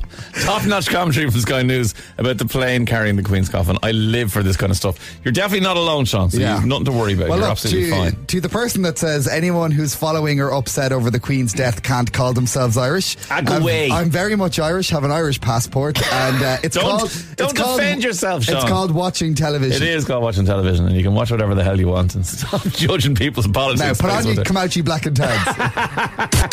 Well, you mean our next guest. He has done something so few people have done before. He's walked in space. He's also been in a Disney film talking to Buzz Lightyear. But guess what? He's never been to Dublin. It's all about to change because he is coming to Dublin. He is Tim Peake. He's playing the Bord Gáis Energy Theatre with his My Journey to Space show. Tickets available now from bordgáisenergytheatre.ie. And he's on the line right now. Tim Peake, good morning. I'm good, thanks, Dave. How are you? I'm great. I really am. I'm delighted to talk to you. Thanks so much for doing this. Oh, no, it's a pleasure. Delighted to talk to you too. Great. So you're coming to Dublin, something you've not done. I mean, you've been to space, but you've never been to Dublin. I haven't. I am really looking forward to it. Possibly you'll meet more aliens here than you did when you were running around space and stuff. But look, people are going to be really excited to go and hear you speak about this, because it is such a limited number of people who've ever managed to do the thing that you have managed to do. And as a human race, It is obviously the most incredible thing that we've ever done, is to leave our planet. Sitting here now, thinking about, you know, the conversation you'll have on the night in Dublin in the Bord Gáis Energy Theatre, does it give you a chance to reflect on the magnitude of what it is you've achieved? It does. I mean, I'm hope to try and kind of put that across to the audience. Spending 6 months in space gives you that time to really absorb your situation and to be able to process what it is you're doing and looking down on planet Earth. And it's quite an amazing experience. It's a very privileged position to be in. And so hopefully the show kind of gives the audience that similar experience, takes you on an orbit of Earth, shows you what we're doing, talks about spacewalking and how we train for space and what we're doing in the future as well. Well, I think that's very important. What you mentioned there is, you know, the training for space. This is a limited number of people who've managed to do this. And the reason for that is because, you know, you guys need to be extraordinary human beings to do this. And there's a lot of responsibility and a lot of preparation. And we can only build a space station, have it orbit the Earth, and then send humans up and down to it in rockets because of the preparation of a lot of people. And it's the few of you guys who get to actually spend time there. But the team and the effort that's required to get you up to the ISS and have the ISS function as it is just phenomenal. It is phenomenal, and it's an amazing team, and it's not just one nation, of course. It's international countries. We have 22 member states just in Europe who are part of this, as well as NASA, as well as Russia, as well as Japan and Canada, all working together to make this possible. And that amazing team is essential to keeping us safe in space and preparing us for that mission. And every day we rely on them to be able to operate and help us out on board the space station. Yeah, and your day-to-day thing, without giving too much away, because we want people to go, obviously, and see your big event in the Bord Gáis Energy Theatre, but just on a day-to-day basis, I mean, would every day be the same on the ISS, or is every day different? But I mean, do you wake at the same time and have the same breakfast routine? I'm asking this because I'm a man who loves a routine. I'm just interested to see if it applies in space as well. But it's funny because on the one hand, we do have quite a structured routine, and that's on purpose. It helps. I mean, everyone having gone through lockdown will understand when you're in a confined environment, actually structure and routine is the one thing that kind of helps you. It helps you eat correctly at the right time. It helps you exercise. It gives you the downtime you need to switch off. But whilst the routine is there every single day, what we do in our working hours is always different. We're touching different experiments every day. We might be using the robotic arm to grab a visiting cargo vehicle and unpacking it, or we might be preparing for a spacewalk. You know, there's all sorts of things we're doing on the space station, maintaining it, repairing it. Science probably takes up at about 60% of our time. But the other 40% is very, very varied. So it's a fascinating place to live and work. I can imagine, and literally I can only imagine because I'll never get to do it. But you also did a spacewalk. I mean, that is just, it has to be one of the most incredible things that a human being can do, is to, I mean, although you're protected in a suit, but to literally get outside of a space station and walk around. I just can't imagine the feelings, whatever about the technicality of everything you're doing, but the emotions you would feel doing that. It is unbelievable. When you first get on board the space station, one of the places you go to is the cupola window straight away because it gives you the most amazing views of Earth. But you still feel fairly protected inside the space station, this kind of sanctuary in space. And it's very easy to just get on with your normal routine and working day. But when you go to the airlock, when you put on a spacesuit and you drop down that hatch, it's unreal. I mean, it's a very surreal experience, and you've just got this thin visor and that's it. You're floating in space. You feel very, very exposed. But at the same time, it feels magical. It's a very serene, it's quite a peaceful, tranquil feeling, actually, being outside on a spacewalk and being able to look at the whole universe all around you. And since coming back and, you know, living, I doubt a normal life, as most of us would kind of categorize it, but living here on Earth with the rest of us who've never been to space, you know, do you find yourself longing for that opportunity again? Is it something that you'd like to pursue again, or is that a chapter that you've done, you're happy with that amazing achievement, and you can kind of close that book? Oh, I'm certainly happy with what I've done, but I would always love another mission. I don't think there's any astronaut who wouldn't love another mission. And at the moment, my class of ESA astronauts are going through their second missions at the moment. And we've got these new Artemis missions coming up as well, returning to the moon, this time to stay. So there is a really exciting period of space exploration coming up. Whether or not I'm going to get another mission or not, I don't know. But I certainly have got my hand high in the air for one of these Artemis missions. Well, let's talk about that, because that is quite an exciting prospect. A return to the moon seems long overdue. It was something that we achieved so impressively in the 60s, but haven't been back since the 70s. With it going back, and as you said, staying there, what do you think will be the difference this time round, and what do we hope to achieve? Yes, well, what we're going to achieve is a permanent presence, and there's a reason why it's been 50 years since Apollo 17, and that's because you can't run a space station program, which needed a space shuttle to build it, to operate and manage the ISS for over 20 years. You can't do that and run a deep space exploration program at the same time. There just aren't the budgets or resources available. When NASA did the Apollo missions, they were using nearly 5% of US GDP to do that. Now, space budgets these days, even NASA's budget is only 0.5%, not even that. And the rest of the world's budgets are another order of magnitude lower.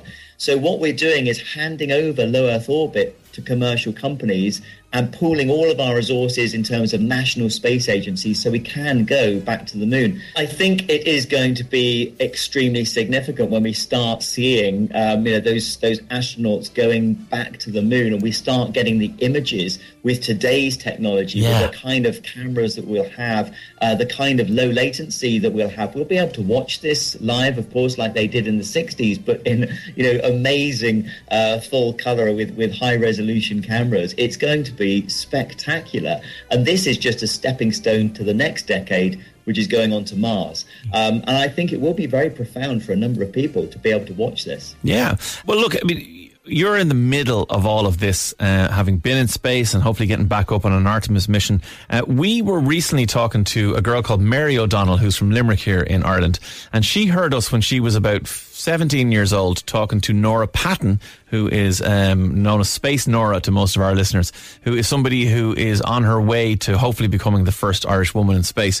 But Mary was so inspired by our conversation that we had with Nora on the radio at the time that she went and has focused her studies on achieving the same goal and becoming a woman in space. And she is now studying aeronautics in America. She's done work programs with Boeing, and she's a woman in STEM, obviously. And we actually asked her, we told her you were coming on and asked her, did she have a question for you? So if it's okay with you, I'll play you this question that Mary sent in to us and see if you can give her an answer. Hi, Tim. Mary here. It's an absolute honour to be able to send you this message. I've read your book and I've been so inspired by every single word. I just want to know, what has been your biggest challenge over your whole career? That's a great question, Mary, and thank you for asking. I think, that's a big question, and I think the greatest challenge over my whole career has really been having the confidence to do what I have been passionate about and what I thought has been the right thing. Many times throughout my career, there have been other choices, other routes, which perhaps my head was saying, well, if you want to get promoted more quickly, that would be better for your career to go down that way, or people trying to advise me into different directions. But there are a couple of times where I had to put that advice to one side and I had to just do what I was passionate about. What a brilliant answer. Absolutely love it. Just before we let you go, Tim, we can't do that without talking about Lightyear, which, of course, is the amazing Disney Pixar movie about Buzz Lightyear. And you got a chance to voice a character on that. How was that? What a fun experience. It's not every day you get a call from Disney and Pixar to come and do a cameo role, but they're an amazing team. They're a huge amount of fun, and of course they just produce amazing movies and videos, so to actually be part of that team for a short period of time was wonderful. I loved every minute of it. That's absolutely brilliant. Well, Tim Peake, we look forward to seeing you in the Bord Gáis Energy Theatre for My Journey to Space. Tickets available now, bordgáisenergytheatre.ie. Tim, thank you so much for talking to us today. Thank you very much, and I can't wait to get to Dublin. We will see you then. Thanks a million. Bye-bye. Spice Girls, who do you think you are? Dermot and Dave on Today FM. I'm starting to really think who I am because Sean's right. He's put on the coverage over his shoulder here. I'm not interested in the Royals. I haven't watched a single second of this thing. But now I'm watching graphics where they're showing the angles at which people will walk to get to Westminster Hall. Is that what it is, Sean? Westminster Hall, yeah, is where the coffin will be laid. The Queen will lie in state, as they say. And then they went into Westminster Hall in a 3D graphic, lifted the roof off it, and showed you in graphics, and the graphics are all in gold, shimmering gold. Yeah. And then I did think I had seen the man with the best name in the world, because you know the way when they get like someone on the screen that's covering, they give you their name, like Lord or whoever, you know, like John Brown, whoever it is, whatever. But the guy's name was Wellington Barracks. I was like, oh my God, what? And then I realised, no, that's the name of the place. It's Dominic. It's Dominic Waghorn. It's not Wellington Barracks. Although I do think somebody should write a sitcom with a character called Wellington Barracks as soon as it's humanly possible. Say stuff that suits the music. Say stuff that suits the music. Say stuff that suits the music. Kind of does what it says in the tin, this bit of the show. It's Say Stuff That Suits the Music, where I, Dave, play pieces of music for Dermot over there. And he hasn't heard them before, and he has to say stuff off the top of his head he thinks suits those pieces of music. Okay, let's do this. All right, here we go. Tom Cruise is back in another Mission Impossible. This time, he's attempting to walk the opposite way in Ikea. No! Don't do it! You're crazy! You'll never find your way back! I can do this. I've got to get to the bedding section. All the arrows are going the other way, pal. You never make it. I did it! Oh my God, I forgot the light bulbs! No!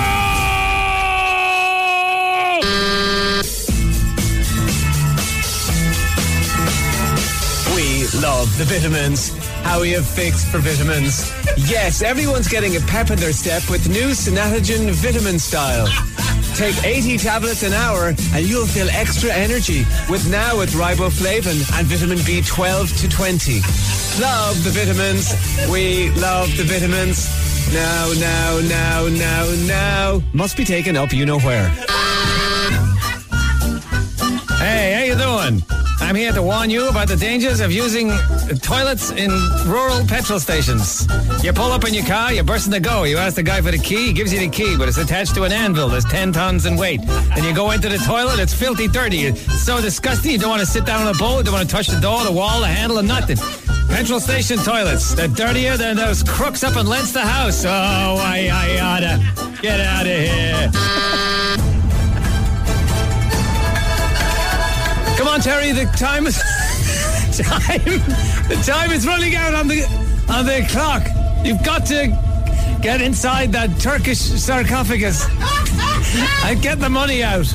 Come on, your family wants you to win. Come on, get out of the sarcophagus. Gun. Oh, he's doing it. He's found the skeleton. He's pulled out the sword. Run back to the door, press the button, open it. Yes! That's all from this week's episode of Really, Really Weird Middle Eastern Game Show Family Adventure thing. Lady Bird, Lady Bird, you are kind of pretty on my hand. But when you look at you up close, you're still a disgusting little insect who's red. You're getting away with murder. Murder. Dave's World. Dave's World. If we don't let him do it, he gets ratty. Okay, so most people in the world are right-handed or left-handed. Some people are ambidextrous. Yes, I love that word. It's one of my favourite words in the world, ambidextrous. There you go. Don't know how to spell it, but... But do you know you have something called ocular dominance, which in other words means you're either right-eyed or left-eyed. Now, for someone like me, this is not news because I have a left eye that basically doesn't work. Mm. So you have this lazy eye thing when I was a kid.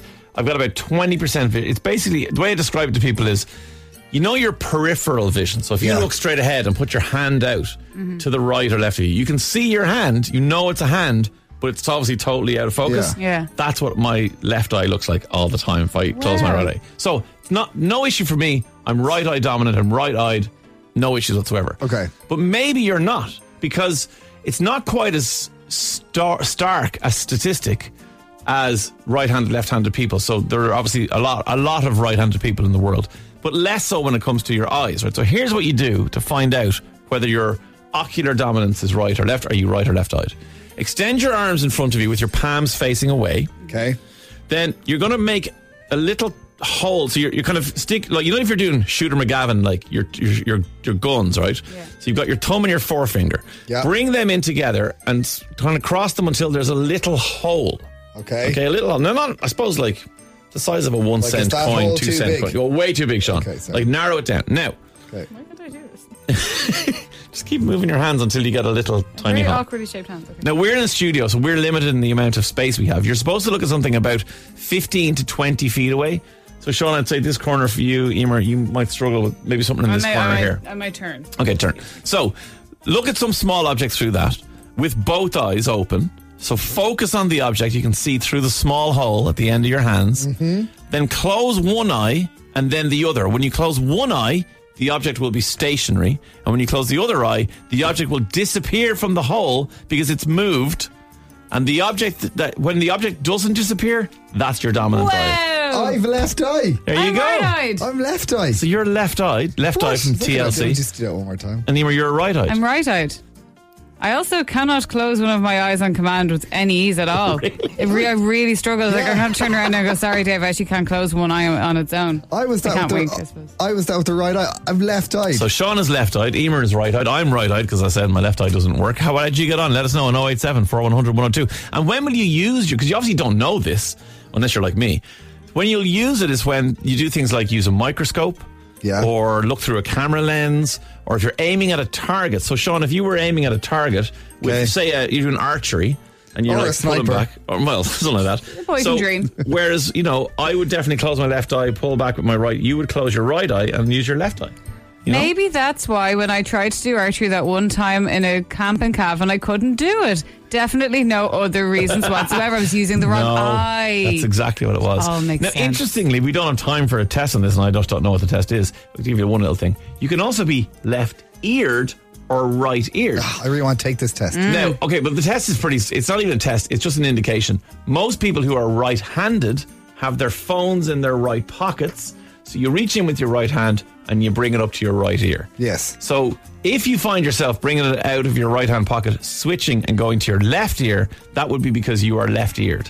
And a lot more people are left-eared than are right-handed. So there is a sizable amount of people who go out of their right hand pocket, switch over. Left-eared. I'm left-eared. I think I'm left-eared. What the hell is wrong with me? So Eimear's right-eyed, left-eared. Sean is left-eyed, left-eared. Well, I'm right-hand, right-foot. Right-hand, right-foot. Eimear, right-hand, right-foot. I don't know about my feet.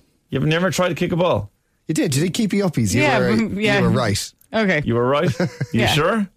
I don't know. I'm just lucky to be able to put one foot in the other most of the time, to be honest with you. She got more than Carl, though, that day, which is fun. That's all that matters. That is all that matters. Let us know. Are you right-eyed, left-eyed, right-eared, left-eared, right-nostriled, left-nostriled? Maybe there's a test for that. I don't know. God, people are finding out an awful lot about themselves, about whether they're right-eared, left-eared, right-eyed, left-eyed. Right-eyed, I can also only wink with my right eye. Is that why? Possibly so, yeah. Your right eye is your dominant one. I'm right-footed and right-handed and just discovered I'm left-eyed. But I keep my wallet in my right pocket and my phone in my left pocket. I use my left ear. I'm left-eared. Am I a freak? No, you're not. I think they're overthinking that whole thing. Yeah, there's nothing freaky about it one way or the other. Dave, we use that very test you just did for new members to our archery club, as you can be right-handed but left eye dominant, which means you'll shoot better with your left hand. Wow. Interesting. So that's you, Sean. So if you do archery, ask, can you learn with your left hand rather than your right hand? Interesting, because like my left hand is like awful. Like I can't draw. If you're even trying to do something minute with your left hand, like take a key off a keyring or something like that. It's like, I'm always amazed at that. I'm really amazed that we've come so far as a race that we have like two hands that do amazing things. Like for example, playing the guitar. Yeah. Or playing the piano. Like I play the guitar, my right hand does the rhythmic bit on the strings, the chords and whatever, and my left hand's doing all the complicated things. Yeah. But then you say to your left hand, here, write my name. Hell I will. Can't do anything. Like why are you useless at so many things? Oh yeah, or like typing. I can do the, you know, the modern typing where you like, and very easily with both hands, but Right with my left hand? No. No, no hands. I'm left-eyed and it's weird, says Patty in Wexford. It's not weird. It's perfectly fine. Kay says I'm left-eyed. Wrong with it. I'm left-eyed. Not sure about the eye and ear stuff, but I'm definitely ambidextrous. I've no problem with the pint in either hand, says Kieran in Belfast. And Dave, is there an ambidextrous equivalent term for feet? There is. It's called ambidextrous, funnily enough. It's exactly the same for your feet. I was right-footed as a young kid, and I tore ligaments in my right ankle in a football game when I was about 7 or 8. Mm. And I switched, like unconsciously switched to being left-footed. And now I'm left-footed, but my right foot is still really good because the first 7 or 8 years of my life, I was right-footed. So I'm kind of ambidextrous with my feet. Sure, there's loads of famous like footballers, like and particularly in GAA, there's Shane Walsh from Galway. He is... the closest thing I've seen to ambidextrous with his feet, kick with both legs, and like I'm sure there's loads of Premier League footballers who it happens. Well, there's most of them do favour one, but there are the odd one who can kind of surprise you and do whatever with left and right. What's going on in the skies at night? I mean, do we just have our very own version of the Leonardo DiCaprio Don't Look Up movie? Tell me this isn't really happening. I hear there's something you don't like the looks of. We discovered a very large comet. Oh. For you. It's headed directly towards Earth. This comet is what we call a planet killer. At this exact moment, I say we sit tight and assess. Sit tight and assess? Sit tight and then assess. Yeah, that's the Leonardo DiCaprio movie, but how close to reality were we coming last night? Did you see something weird in the skies last night? You can let us know on 087-4100-102 because across Ireland, across Northern Ireland, Scotland, Bunclody, Dublin, Spanish Point... there was something in the skies, and our favourite space commentator, Leo Enright's on the line. Good morning, Leo. Good morning. That's quite some build-up there. Isn't it? To something that's probably quite disappointing. But we're excited, Leo. We're excited. I mean, what was it last night? Was it a comet? All right. Well, look, let me begin by doing something I have never done in all my years broadcasting. I am going to quote from William Shakespeare. Fantastic. When beggars die... there are no comets seen. The heavens themselves blaze forth for the death of princes. Wow. And, of course, queens. And queens, yes. So, yes, this is certainly not a comet. I'm sorry, Leonardo DiCaprio. Okay. This is not a comet. It could be a piece of a comet, very possibly a piece of a comet, because it was certainly a meteor, and really quite a spectacular one. There's no question this was an unusually bright meteor for these climates, as it were. We haven't seen one this bright, certainly in about 6 months. There was a really good one over the south of England about 6 months ago. But this is pretty good. You can see bits falling off it. So I'd be quite excited if I was... I couldn't make out from the video what direction this is going. But if it was heading north-south, then... from north to south, then there'd be a really good possibility that this might have landed somewhere in these islands, as it were, that bits of it could have landed in Britain or Ireland. Could that make people rich? Well, now, I don't encourage that sort of talk on your radio station, okay? Because it is really it's really not what we're talking about here. What we're talking about here is the potential for scientific discovery. Of course, sorry. This thing could be a piece of a planet from another solar system. Yeah, okay. And so, the chance to make history scientifically would be far more, I would like to think, in people's minds than the chance to make a few bucks. You're absolutely right. Lots of people are getting in touch, Leo. Connor in Spanish Point says, I did see something strange in the sky last night around 10 o'clock, like a green shooting star, but very low. My wife didn't take it that seriously. There are a lot of people, just kind of going, I'm sure that's just a plane. But it wasn't. Well, now, it's very interesting that he should quote the colour, because a lot of people have been saying green. So that's very interesting. I'm also interested that he says it was low on the horizon. I'm assuming that he means it was low on the horizon over by, sort of over towards the Tipperary border sort of direction, if you're in Clare, because this thing would have been, it seems... coming in over Scotland And it would have been very, very high up at that stage. So it's possible from Spanish Point that somebody might see it. But I'm certainly surprised to hear reports so far from where I'm hearing most of the reports, which is northern is in Scotland. Yeah, Scotland, a lot of them. Yeah, Northern Ireland as well. And then, but even in Bunclody and County Wexford, and there's a photo I have sitting here in front of me from a chap called Gavin Sunderland. How are you, Gavin? If you're listening, and he literally has the meteor, whatever it is, just like straight up above the house. So it's seen on east as well. So southeast too. Okay. Very interesting, very interesting. What I'd really like to know from the next thing I really need to know is which direction was it travelling. And unfortunately, I haven't seen reports yet. I'm sure they'll come in during the day. At that point, there are a number of very interesting things that can be done. The first is that my friends in Astronomy Ireland, one of the two main astronomy clubs in Ireland, they are very good at taking reports and then triangulating back. They haven't done that in a while, triangulation. Right. So they draw lines from observers and they then calculate where might the meteorite, in the case of a meteor that's fallen to the ground, where might the meteorite bits be? Yeah.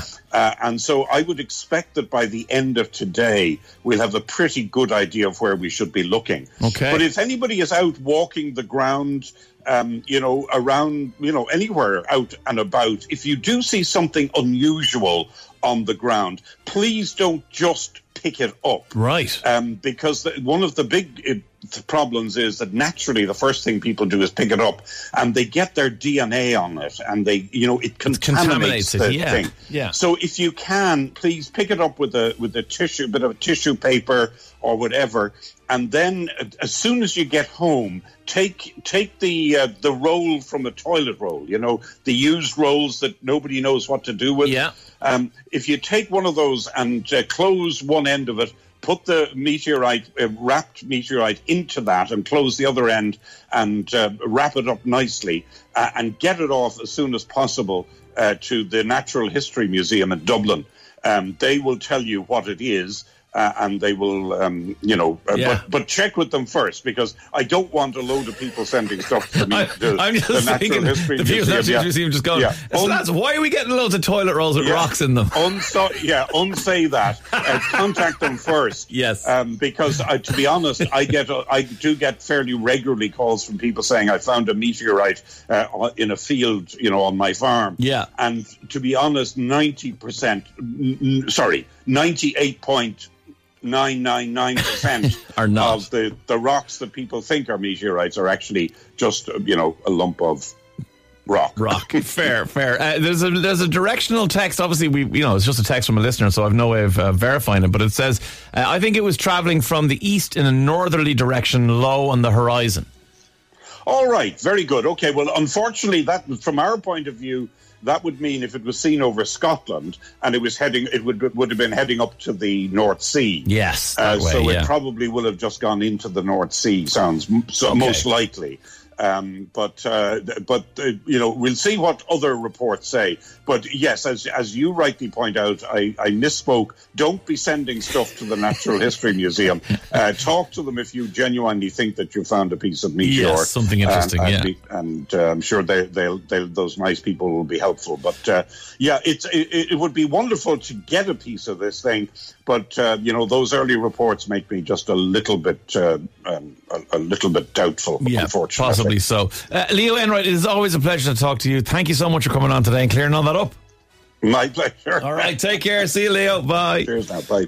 We spoke to Leo there all about the comment, but don't forget we also spoke around the time of the release of the movie Don't Look Up to a lady called Dr. Amy Meinzer, who works for NASA and for NEOWISE, which is the near-Earth orbit, basic comet watch and meteor watch to make sure that we don't get blasted by one, just like we do in the movie. And we did ask her how likely it might be that something like this could happen to us. The asteroid thing is really unlikely. I mean, we're talking incredibly, incredibly unlikely, right? It's just very, very, very unlikely. And yet the consequences potentially can be very severe, depending on the size of the impact. So that again places it sort of in the medium category. In other words, it's not something you have to run around with your hair on fire about. You really do not need to buy asteroid insurance. Do not go out and hoard shovels like it's shown in the movie. No need for that. No, it'll probably be toilet paper that we all did anyway. Okay, so that's Dr. Amy Mindset there reassuring us that the chance of it, being a planet-killing thing is quite low, which is good news. Paddy's been on to us. You saw something, Paddy? Hi, Dave. Paddy here from Tip. Actually, as you said that, something weird in the sky. I thought my brother was going mad or smoking funny stuff, but he swore it was a meteorite or something. It was purple and yellow in colour, flew across the sky there yesterday evening. He's seen it wearing Tipperary. I just thought he was mad, but obviously he's not mad. No, he's definitely not mad. There's definitely something in the sky. As we heard from Leo Enright, it was most likely a bit of a comet or a meteorite. David saw two. I saw a shooting star last night. It was about 10 o'clock, I'd say. It was dark anyway. And I saw a shooting star. It was really bright. I think it was a shooting star, but now I'm doubting myself because you said that, so I'm thinking it might not have been a shooting star. But I started singing, like a shooting star across the midnight sky, even though it wasn't midnight. Beautiful singing. Leo Enright sounds like Santa. I would talk to Leo Enright about anything, but the fact that he's so passionate about space and comets and everything is it's so addictive to talk to him. Vinny Ameo wants a podcast between Leo Enright and Alan from Carlo Weather. I would also sign up and subscribe to that immediately. Dave, you're only mad for us all to be obliterated. Yeah, I suppose I should calm down a little bit, but I do find it very exciting. Keith is in Longford this morning. How are you, Keith? Hi, Dave. How are you? Not bad at all. So we were talking on the show last week to a couple of lads in North County Dublin who've got an honesty box at their farm. And so when they're busy during the week and they can't actually have the farm shop going, they just leave the produce in a box and they put a box beside it, and you're supposed to just put in the kind of price that the thing is with the price list. But it's all, not manned. So it's an honesty box. Good idea. You've seen something that even ups that one, another level. Oh, yeah. Yeah. What is it? It's been there for about a year and... I just never took a photo of it, but there's some chickens that accept Revolut for their eggs just down the road from us. Accept Revolut? Yeah, oh yeah. So hang on, so it's just a chicken coop, is it? And you can kind of open it up and take out the eggs? Yeah, it's like a nice looking thing, so you can leave money if you want, but there's a thing they can take Revolut as well, so €2 for half a dozen eggs. €2 for half a dozen eggs isn't bad in fairness. Not bad at all. Are they tasty? Oh yeah. So that's the thing, eggs, farm fresh, yeah. No supermarkets for you. And do you use them regularly, or is it just the odd time you've seen it? I've only used it once or twice. Right. And where in Longford is it? Just outside Longford Town. Okay, interesting. Yeah. Farm fresh eggs that the chickens take Revolut. I absolutely love it. Brilliant. Keith, thanks so much. No bother. See you later. Bye. If you're in Longford or you're near Longford, if you've ever seen it, let us know. 087-4100-102. What's the story? Today FM. Oh, he is back. His new song, Forget Me, is out now, heading for #1 tomorrow. And the shot-for-shot video remake of Wham's Club Tropicana by Lewis Capaldi for the Forget Me video is just spectacular. Lewis joins us now for a chat and a bit of a what's the story. Lewis, it's great to have you back on the show after so long. Yes, it's good to be on the move again. It's nice to have a job. And let's go back to that for a second, because look, I want to start with the song, but just before the song, you're back after, I suppose, it's nearly 3 years since you released... 3 years since I released a new single, yeah. Yeah, so, for someone who's so new in his career, how was that to take that kind of a break? Well, I think it was I was given an easy way out because of COVID, etc. It was my album didn't really go away, even though I never put out music, it never really went away until,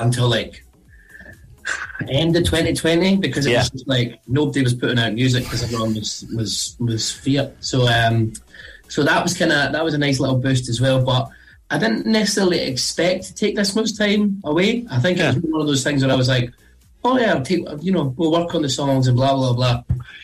And then of course it was just as I said, longer and longer and longer. But I felt people had suffered enough at that point, and I thought, I'm going to give them a wee break here.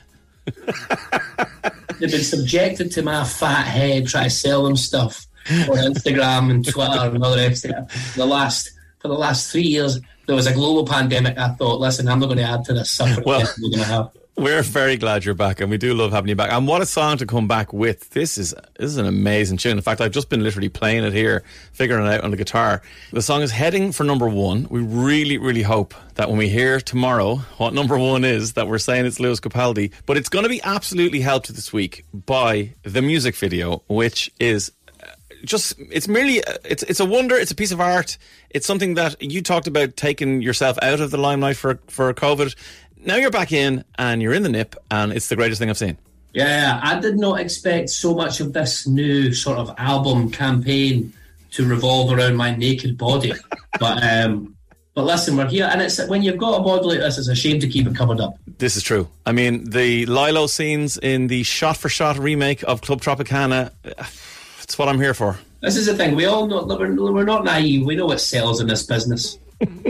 We know what it is. People want sex sells. That's all they want. Listen, you can sing a song, but how do you look riding a donkey in a denim jacket without a t-shirt on? There you are, with a jaunty hat just to the side. You know, yeah. It was actually Too Small for My Own, and I never felt more. I have never felt more sexy. Sexy, but also remorseful for that donkey. Like, because I am not as slender as I once may have been. That donkey felt the full weight of my COVID belly. They're pack animals, you know. This is what they're built for. Yeah, well, this one, if you could have seen it, it did not look built for this. I thought, honestly. Come here. How is the head around the Tourette's diagnosis? Do you feel like, I know you've probably talked it to death at this point, but just, do you feel like it's giving you clarity in some way? It's just nice to get out in the open. Do you know what I mean? I think like even people will see now, like my shoulders kind of go and twitch and all the rest of it. But it's not like I'm not in a great deal of pain or anything like that. Good. If I have like a couple really bad days, it can get really sore. But yeah, for the most part, it's like it's fine. I just look a bit jittery sometimes. It's kind of nice to have it that people know I'm not, you know, just really severely addicted to drugs. Because I was like, someone tweeted, no, someone sent my manager an email after a gig I played, I think it was Ziget Festival over the summer. Yeah. And said, here is a big, Lewis looks like someone who's suffering from substance abuse issues. Here's all these things. This random guy, and I'm like, but mind your own business, I think it's substance abuse, you know what I mean? And also, if I was going to be abusing substances, I don't think I would do it right before I went on stage in front of 60,000 people. Not a great idea, no. There's plenty of free time. Exactly. Whatever people do behind closed doors, that's fine. But if it's a disaster, as an already anxious person, can you imagine if I'm railing lines of cocaine and going in front of 6,000 people? No. I do think people love seeing you live. You just mentioned it there, and you did dates in Ireland, and they were amazing. And you had JC Stewart actually with you, didn't you? And Wild Youth and everybody. What about touring this album? We want to see you back in indoor arenas. Is that on the cards? Oh, you'll be seeing me. You'll be seeing me. That's for sure. In your pants. Yeah, I do. In my pants, I'll be coming. See, this is the thing now. Last album, I wore those glasses for everything, and everyone kept like being like, "Oh, wear the glasses and stays there." I don't know if I can. Legally, I don't know, with the current climate, walk out to a room full of, let's be honest, I know my demographic, like adolescent girls. Yeah, fair, yeah. I don't know if that's allowed for me to saunter out into a pair of pants. I think that'd be beyond the pale, but yeah, man, absolutely going to be touring that, hopefully next year, but I'm still hoping to get over back to Ireland and do like bits and bobs before then, but I think for a proper tour will hopefully be next year. I mean, if people want to see it, I have to be clear here. I know we're challenging for number one this week, but if this doesn't go well, this single, I'm out of here. You're done, are you? I say I'm going to take my money and run, brother. That's what I'm saying. No way to cut your losses is a big thing for me. It's early days, Lewis. There's plenty of time left in you, I think. When you come over to do bits and bobs, you promise to come into Dermot and Dave and have the crack in studio, because it was, you were our last interview before COVID. And then we didn't see anybody for 2.5 years. They've started to trickle back in now. We're like, we need Lewis Capaldi in studio. Well, listen, if you let me, I will trickle all over you, brother. Amazing. That's all I'm here for. Lewis, thank you for doing this. I'm going to ask you a question now. What's the story? When I was in lockdown, I was looking for a house because I lived with my parents at the time. Yes, you shared your mum's mint green Fiesta. I remember it well. I did. It was good times. But at a certain point, my mother was suffocating me, let's be honest, and my father as well. They were truly they were truly becoming cumbersome to live with, and I'm sure they will say the same about me. And I think we were at loggerheads, and we agreed, look, it's time, Lewis, it's time you head out. So I did. I was looking for a house in Glasgow, and I was like, oh, this would be great, blah, blah, blah. And Ed Sheeran and Seth, we were emailing kind of back and forth quite a lot over lockdown. Right. I was getting advice from everything, from like, you know, love life to sort of my career, second record. And one of those things that we were talking about was my living situation. Yeah. And Ed sent me a link to this beautiful house that's beautiful on the outside. Let me make that clear. Okay, right. It was a beautiful house, sprawling hills, and I was like, do you know what?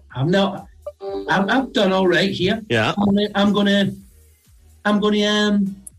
spend a little bit, treat myself. It's time. Yeah. And I think it was one of those things. Better. I was like, talking to. So I was talking to Ed, and I was like, blah, blah, blah. So he sent me this link, and I'm like, this is amazing. I'm quite an impulsive person. Okay.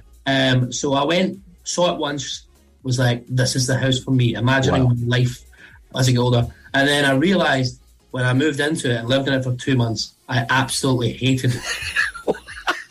What was wrong with it? It was just not... It was cold all the time. It smelled odd. Was it an old, like beautiful old house? It's like an old farmhouse, but then the people who lived in it beforehand were smokers. Oh, no. They smelled the smoke. And then they left their dog's ashes. What? Yeah, they did. So we just binned them, obviously. And then gave them the good send-off. But yeah, it was just not... Listen, the house itself was beautiful. Sure. I didn't expect to have to be spending extortionate prices to yes. have it renovated. So all I think is, if he's listening to this, Ed, it's funny he's done a runner since he sent it off to me, like he's on commission. If you listen to this, Ed, square me up here, brother. You're due me about half of what it's going to cost to get it done back up. Yeah, it is crippling me. I have to be honest with that. In the meantime, he owes you enough that you go live in his sprawling estate, and you can while the work's being done. Yeah, I'm sure. Yeah, I'm sure he would love to have, a 25-year-old sort of single.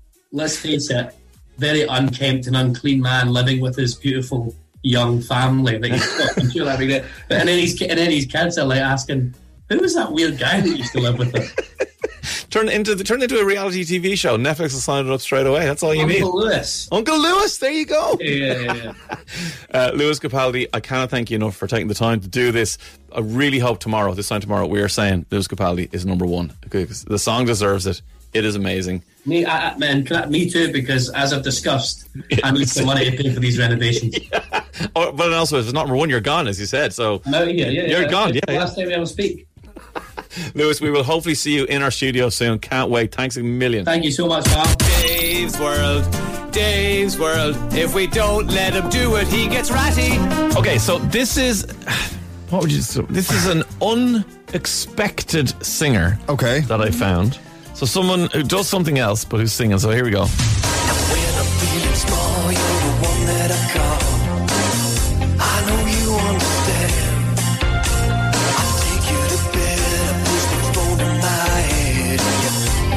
Very good. You think it's good? It's a song about like one of those sex phone lines. It's called 976 Love. Wow. Okay. And it is a song off an album. So let's see, first of all, without giving any clues. Yeah, I have some suggestions. Okay, go on. What are people saying? A, is it Kevin Richardson from the Backstreet Boys? No. Jason Donovan? No. Bon Jovi? No. Bruce Willis? No. Chris Gaines? No. Joe Elliott? No. Sting? No. Dave, it has to be Ricky Gervais. It's not Ricky. What about Ed Sheeran? No. Boy George? No. David Cassidy? No. Anybody got it right? I'm looking down through the list here. No, it's not computer generated. It's his own. That's a good Pitbull. No. Eimear, have you got an opinion? Is it someone from a TV show from the 80s or something? Like whoever played J.R. or no, it's not your man that. From E.R. What's his name? Dr. McGreen or something. Yeah, Dr. Green or something. Anthony Edwards. Sean. I actually initially thought it was one of those AI pieces of music. Oh, okay, I thought it was like Alexa or Amazon or one of those. No, I think if I tell you the name of the album, it will immediately become clear. But I'll go back to 976 Love for a second, because here comes the chorus. I don't know who you are.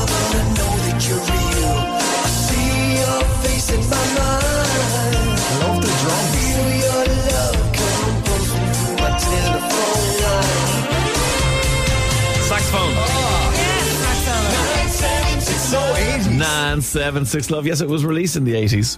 Ladies and gentlemen, the album is called Angels and Demons. No. That is Dan Brown. No. That is what? Dan Brown, the guy who wrote what? The Da Vinci Code, Angels and Demons. He released music. Oh my God, how is that Dan Brown? I don't know, but it is Dan Brown. Now, listen, you thought it was 80s. He released an album in 1994.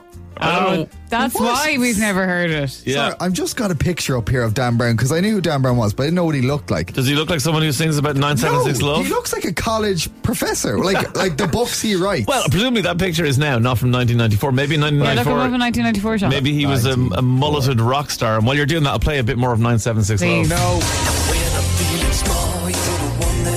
He looks like Liam Neeson from Taken in 1994. When you're feeling small, I'm the one that you call. Great singer. Well, you think? Yeah. Sean, I'm surprised how much you like this. I think this is maybe one of the worst things I've ever heard. Oh, no. If this song had been released 10 years earlier than it was, it would have been a hit. Dave, put it back up again. Listen to the drums and the sax. Woo! Sorry, if Sting or someone of that era had released that song, it would have been number one. Jason Donovan had released that song, it would have been a number one hit, and if it had been released again in the prior decade, not. I think maybe because I lived through that decade and you guys didn't. Maybe I feel differently than you do, but I think this Angels and Demons track 976 Love is absolutely terrible. Do you know what they need to do? They need to bring back, you know, like that drum beat there of like the kind of, is it cheap drums? It's electronic. That drum. I want that again. It was in all the films in the 80s and 90s. It was. I think it might have been a Lindrum, L-I-N-N. I stand to be corrected on that if somebody wants to be a better 80s bring back the Lindrum drum machine aficionado than I'm. Yeah. But yeah, there you go. That's Dan Brown. I don't know. I thought it was terrible. Let's get that song to number one. I quite like it. I think Sean and I can make it happen. 087-4100-102. Let us know what you think. This is Supergrass. This is a good tune. This is all right. Dermot and Dave on Today FM. Bring back Dan Brown. Yeah. Dan, have you got a cup of tea? Because you'll need it for this. This is just incredible. It's been 4 years since we got an email in to Dermot and Dave at todayfm.com. A forlorn email from a chap called Chris Coleman. He'd met someone, but it hadn't quite gone to plan. So obviously we gave Chris a buzz and had a chat about it. I was out Saturday night with a group of friends in the Prince Baron at Lone, and I met this lady. Her name was Katrina, and I missed or didn't catch some of the information. Can you describe her to us? She's about 5'6", blonde hair. After that it's hazy. Well, this is where you're supposed to say she's stunningly beautiful. Oh yeah, and very beautiful. Right. Come on, Chris. Well, look, you're right to follow up these leads, because you know, she could be the one. If you don't go, you'll never know. If you don't go, you'll never know. Well, Chris did go to Dermot and Dave, and then through the magic of the Today FM listeners, we tracked Katrina down, and this is the moment they first spoke. Hi, Chris. Hi, Katrina. The excitement. Hi, Chris. Hi, Katrina. And then what happened is we sent them on a date. This is amazing. We sent Chris and Katrina on a date. Would you be on for meeting up to the two of you? Oh yeah. Well, how about this, right? We will get you guys a dinner date. See how you get on, but you have to come back and tell us how the date goes. Okay. All right. Okay. Yeah. That's the deal. Chris, you managed to track this girl down after 2 weeks of searching. What would you like to say to her before your hot date? I think I leave it all for this. Well, look, that, as we said, was about 4 years ago. Today's a big day for Chris Coleman and Katrina Keane, and they both join us on the line now. Good morning, friends. Good morning. Katrina, tell everybody what's happening today. We're getting married. Yeah! This is just phenomenal. So, after 4 years, Chris Coleman, of thinking to yourself, how can I find this woman I met on a night out in Athlone? I know, I'll ask Dermot and Dave. You're marrying her. Yes, I can't believe it. It's little over 3.5 hours away, and it's still on cloud nine about it. And it's all thanks to Dermot and Dave. Well, we can put you together. You guys actually have to get on and decide to get married. Katrina, like for a lot of people listening, this will sound like the plot of a rom-com. And in a lot of situations in real life versus what you'd create for, you know, something like Hollywood, you'd kind of go, ah, yeah, but like we met up and sure then we didn't really get on in the end and it was lovely and all, but sure that was the end of it. But this is taking the shape of a full-on Hollywood rom-com. Yeah, it has. It's been amazing. I didn't expect at the beginning. It was just to go with the flow, see how it goes, and here we go today. Yeah, and tell us about the engagement. When did that happen? That happened a year ago yesterday. Oh, a year ago yesterday. I like it. Yeah. And Chris, what was your plan around the engagement? Did you have it all elaborate rose petal scenario? Well, that was the plan, but unfortunately the dreaded C word that I'm not going to mention it, right, kicked in and kind of spoiled a lot of my plans. But we got there below in the woods in Ballymahan. We got there eventually. The woods in Ballymahan. Sounds romantic. And Katrina, was there any part of you who at any point in this whole thing kind of thought, it's a bit weird this fella's tracking me down off the radio? Like, I thought a bit weird at the beginning, but didn't pass much heed to it. I thought, should I give it a go, see how it goes? Well, and it's gone fairly well, because here you are 4 years later about to get married, as Chris said, in about 3.5 hours time. And how's the preparations going this morning, Katrina? Brilliant. Yeah. Who's there with you? The beautician, the hairdressers, the family and friends. Amazing. And where is it all happening? It's all happening here in my home house in Ballycroy. In Ballycroy, right. And then the wedding later on, Summer Beautiful? We're getting married in Ballycroy Church, and then we're making our way to Bracey and Castlebar for party the night away. Oh, that'll be nice. Yeah. And Chris, have you had any say in any of these wedding plans, or is it all Katrina? No, we I think we divided out even enough between the two of us. I think we we planned it together. I think it was kind of a joint adventure. And yeah, and like it is amazing that kind of, you know, a raucous night out in Athlone can lead to a situation where you find someone who you're absolutely attracted to, would forget to get your hands on their details, and all you have is a vague description of a 5'6" blonde girl. But it's paid off. It's worked. You came to the right, you know, the romance detective agency that is Dermot and Dave, and here we are. Exactly. 4.5 years later. Well, look, on the big day, Chris, you know, having tracked Katrina down in this unorthodox but beautifully romantic way, what do you want to say to your bride-to-be? Obviously, you can't see her this morning. Have you got anything you want to say to her before you see her at the church? Just, I love you to bits, Katrina, and see you in a couple of hours. Aww. Katrina, are you still there? Or are you falling down? Oh, your phone signal's gone. Right, you probably said something really romantic back, Chris, but we'll never hear it because I'm still here. Sorry. The hair dryers are on full blast, and you probably can't hear a word we're saying. Come here, Chris and Katrina. We absolutely love this story. We love the fact that you came to Dermot and Dave, Chris, to try and track down Katrina. It paid off. Here you are, getting married. Have an absolutely beautiful day and a beautiful life together. Fair play to the two of you. Thank you very much. All right, guys, enjoy the day. Hopefully we'll see you when we get back from America. Are you going on your honeymoon? Yeah. Oh, whereabouts? We're heading for Orlando. Orlando, and that's a nice place to do it now, right? Well, enjoy Florida and the sunshine. Come back, and yeah, we'll be in touch then after that. Oh, definitely. All right, Chris. All right, Katrina. See you guys. Thank you. Bye. Bye. Bye. Bye. Listen, it's all kicking off again tonight. 80,000 people will be preparing themselves to see the man himself, Mr. Garth Brooks, in Croke Park.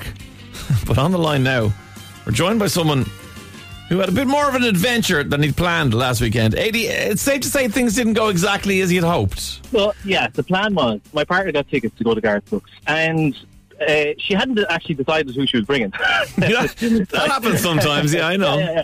So anyway, later on in the week, I said, our friends were going, so I said, we'd go with them, we joined it. Great.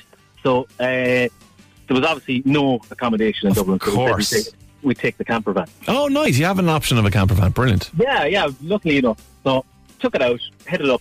Now, one of the main points of the trip as well was she wanted to go to Ikea. So, yeah. Like, see, yeah. This wasn't one of my weekends, AD, but all of a sudden it is. It is, yeah. So this is like I asked her on the website. Is this on the same level as Garth Brooks? You know, going to Ikea. Yeah, she agreed. It was. Where are you guys living usually? In Clare Galway. In Clare Galway. Okay. Oh, so a trip. Just for the record, my name is Gareth, and my partner's name is Brooks. Okay, just in case anyone from Ballymun Garda Station. Oh, I see what you're saying. I got you, Gareth. Yeah. Okay. And Brooks, my partner. Yeah, of course. Okay, yeah.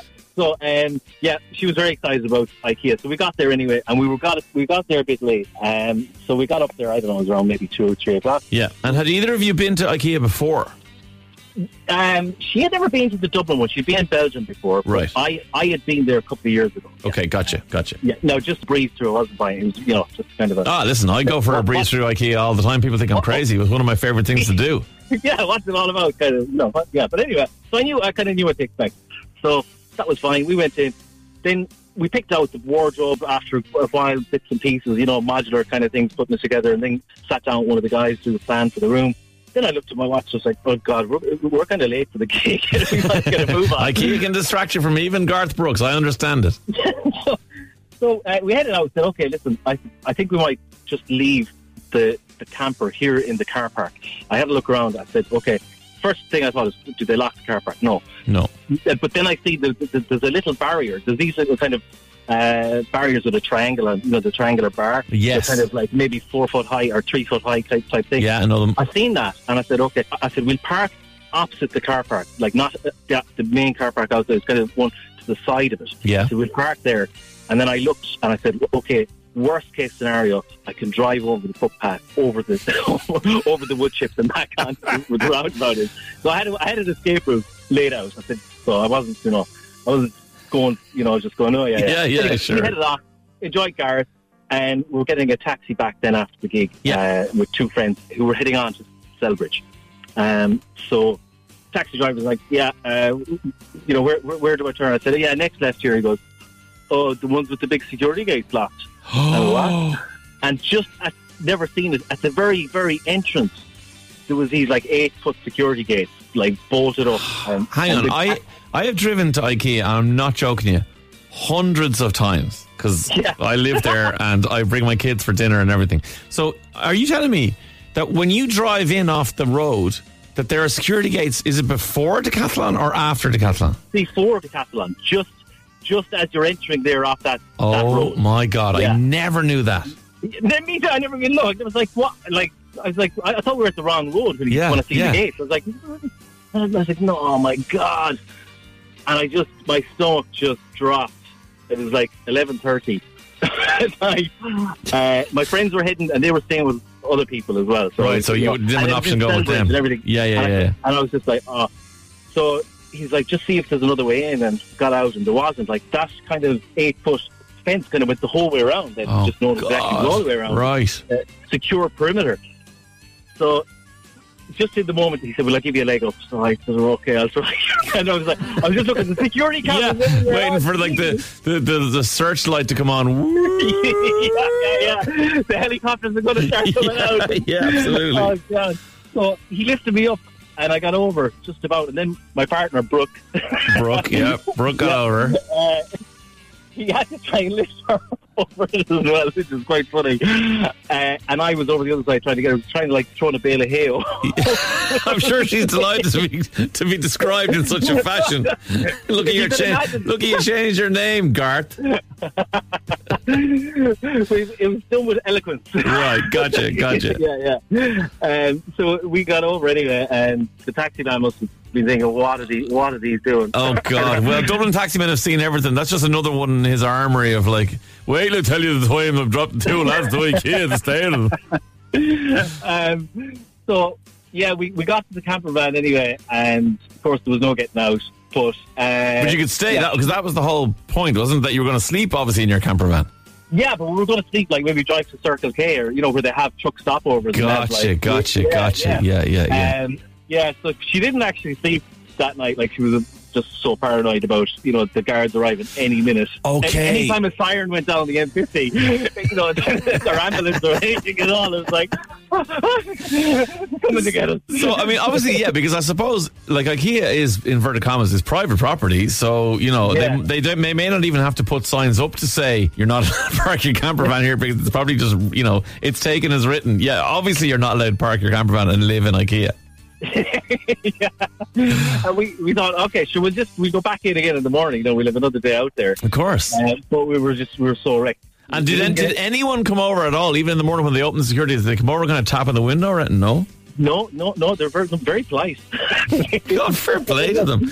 Yeah, we didn't get in there again until maybe 10 to 12 in the afternoon. Did you get breakfast? We missed the breakfast. Jeez, you were having some night, like you weren't able to sleep, but you slept in enough to miss the breakfast in IKEA. Yeah, it was only in the morning when there was cars around. We thought, well, nobody's come tapping. Right, you can actually fall asleep. Enough to sleep. Yeah, the defense system kind of calmed itself down. Yeah. It was like, and we kept talking about breakfast. Oh yeah, I was in for breakfast, and yeah, we got in and we got a cup of coffee. Okay, right. And it was like tea. And then spent another 4 hours there. Oh, listen, and did you get the wardrobes you need? Is the room all planned out?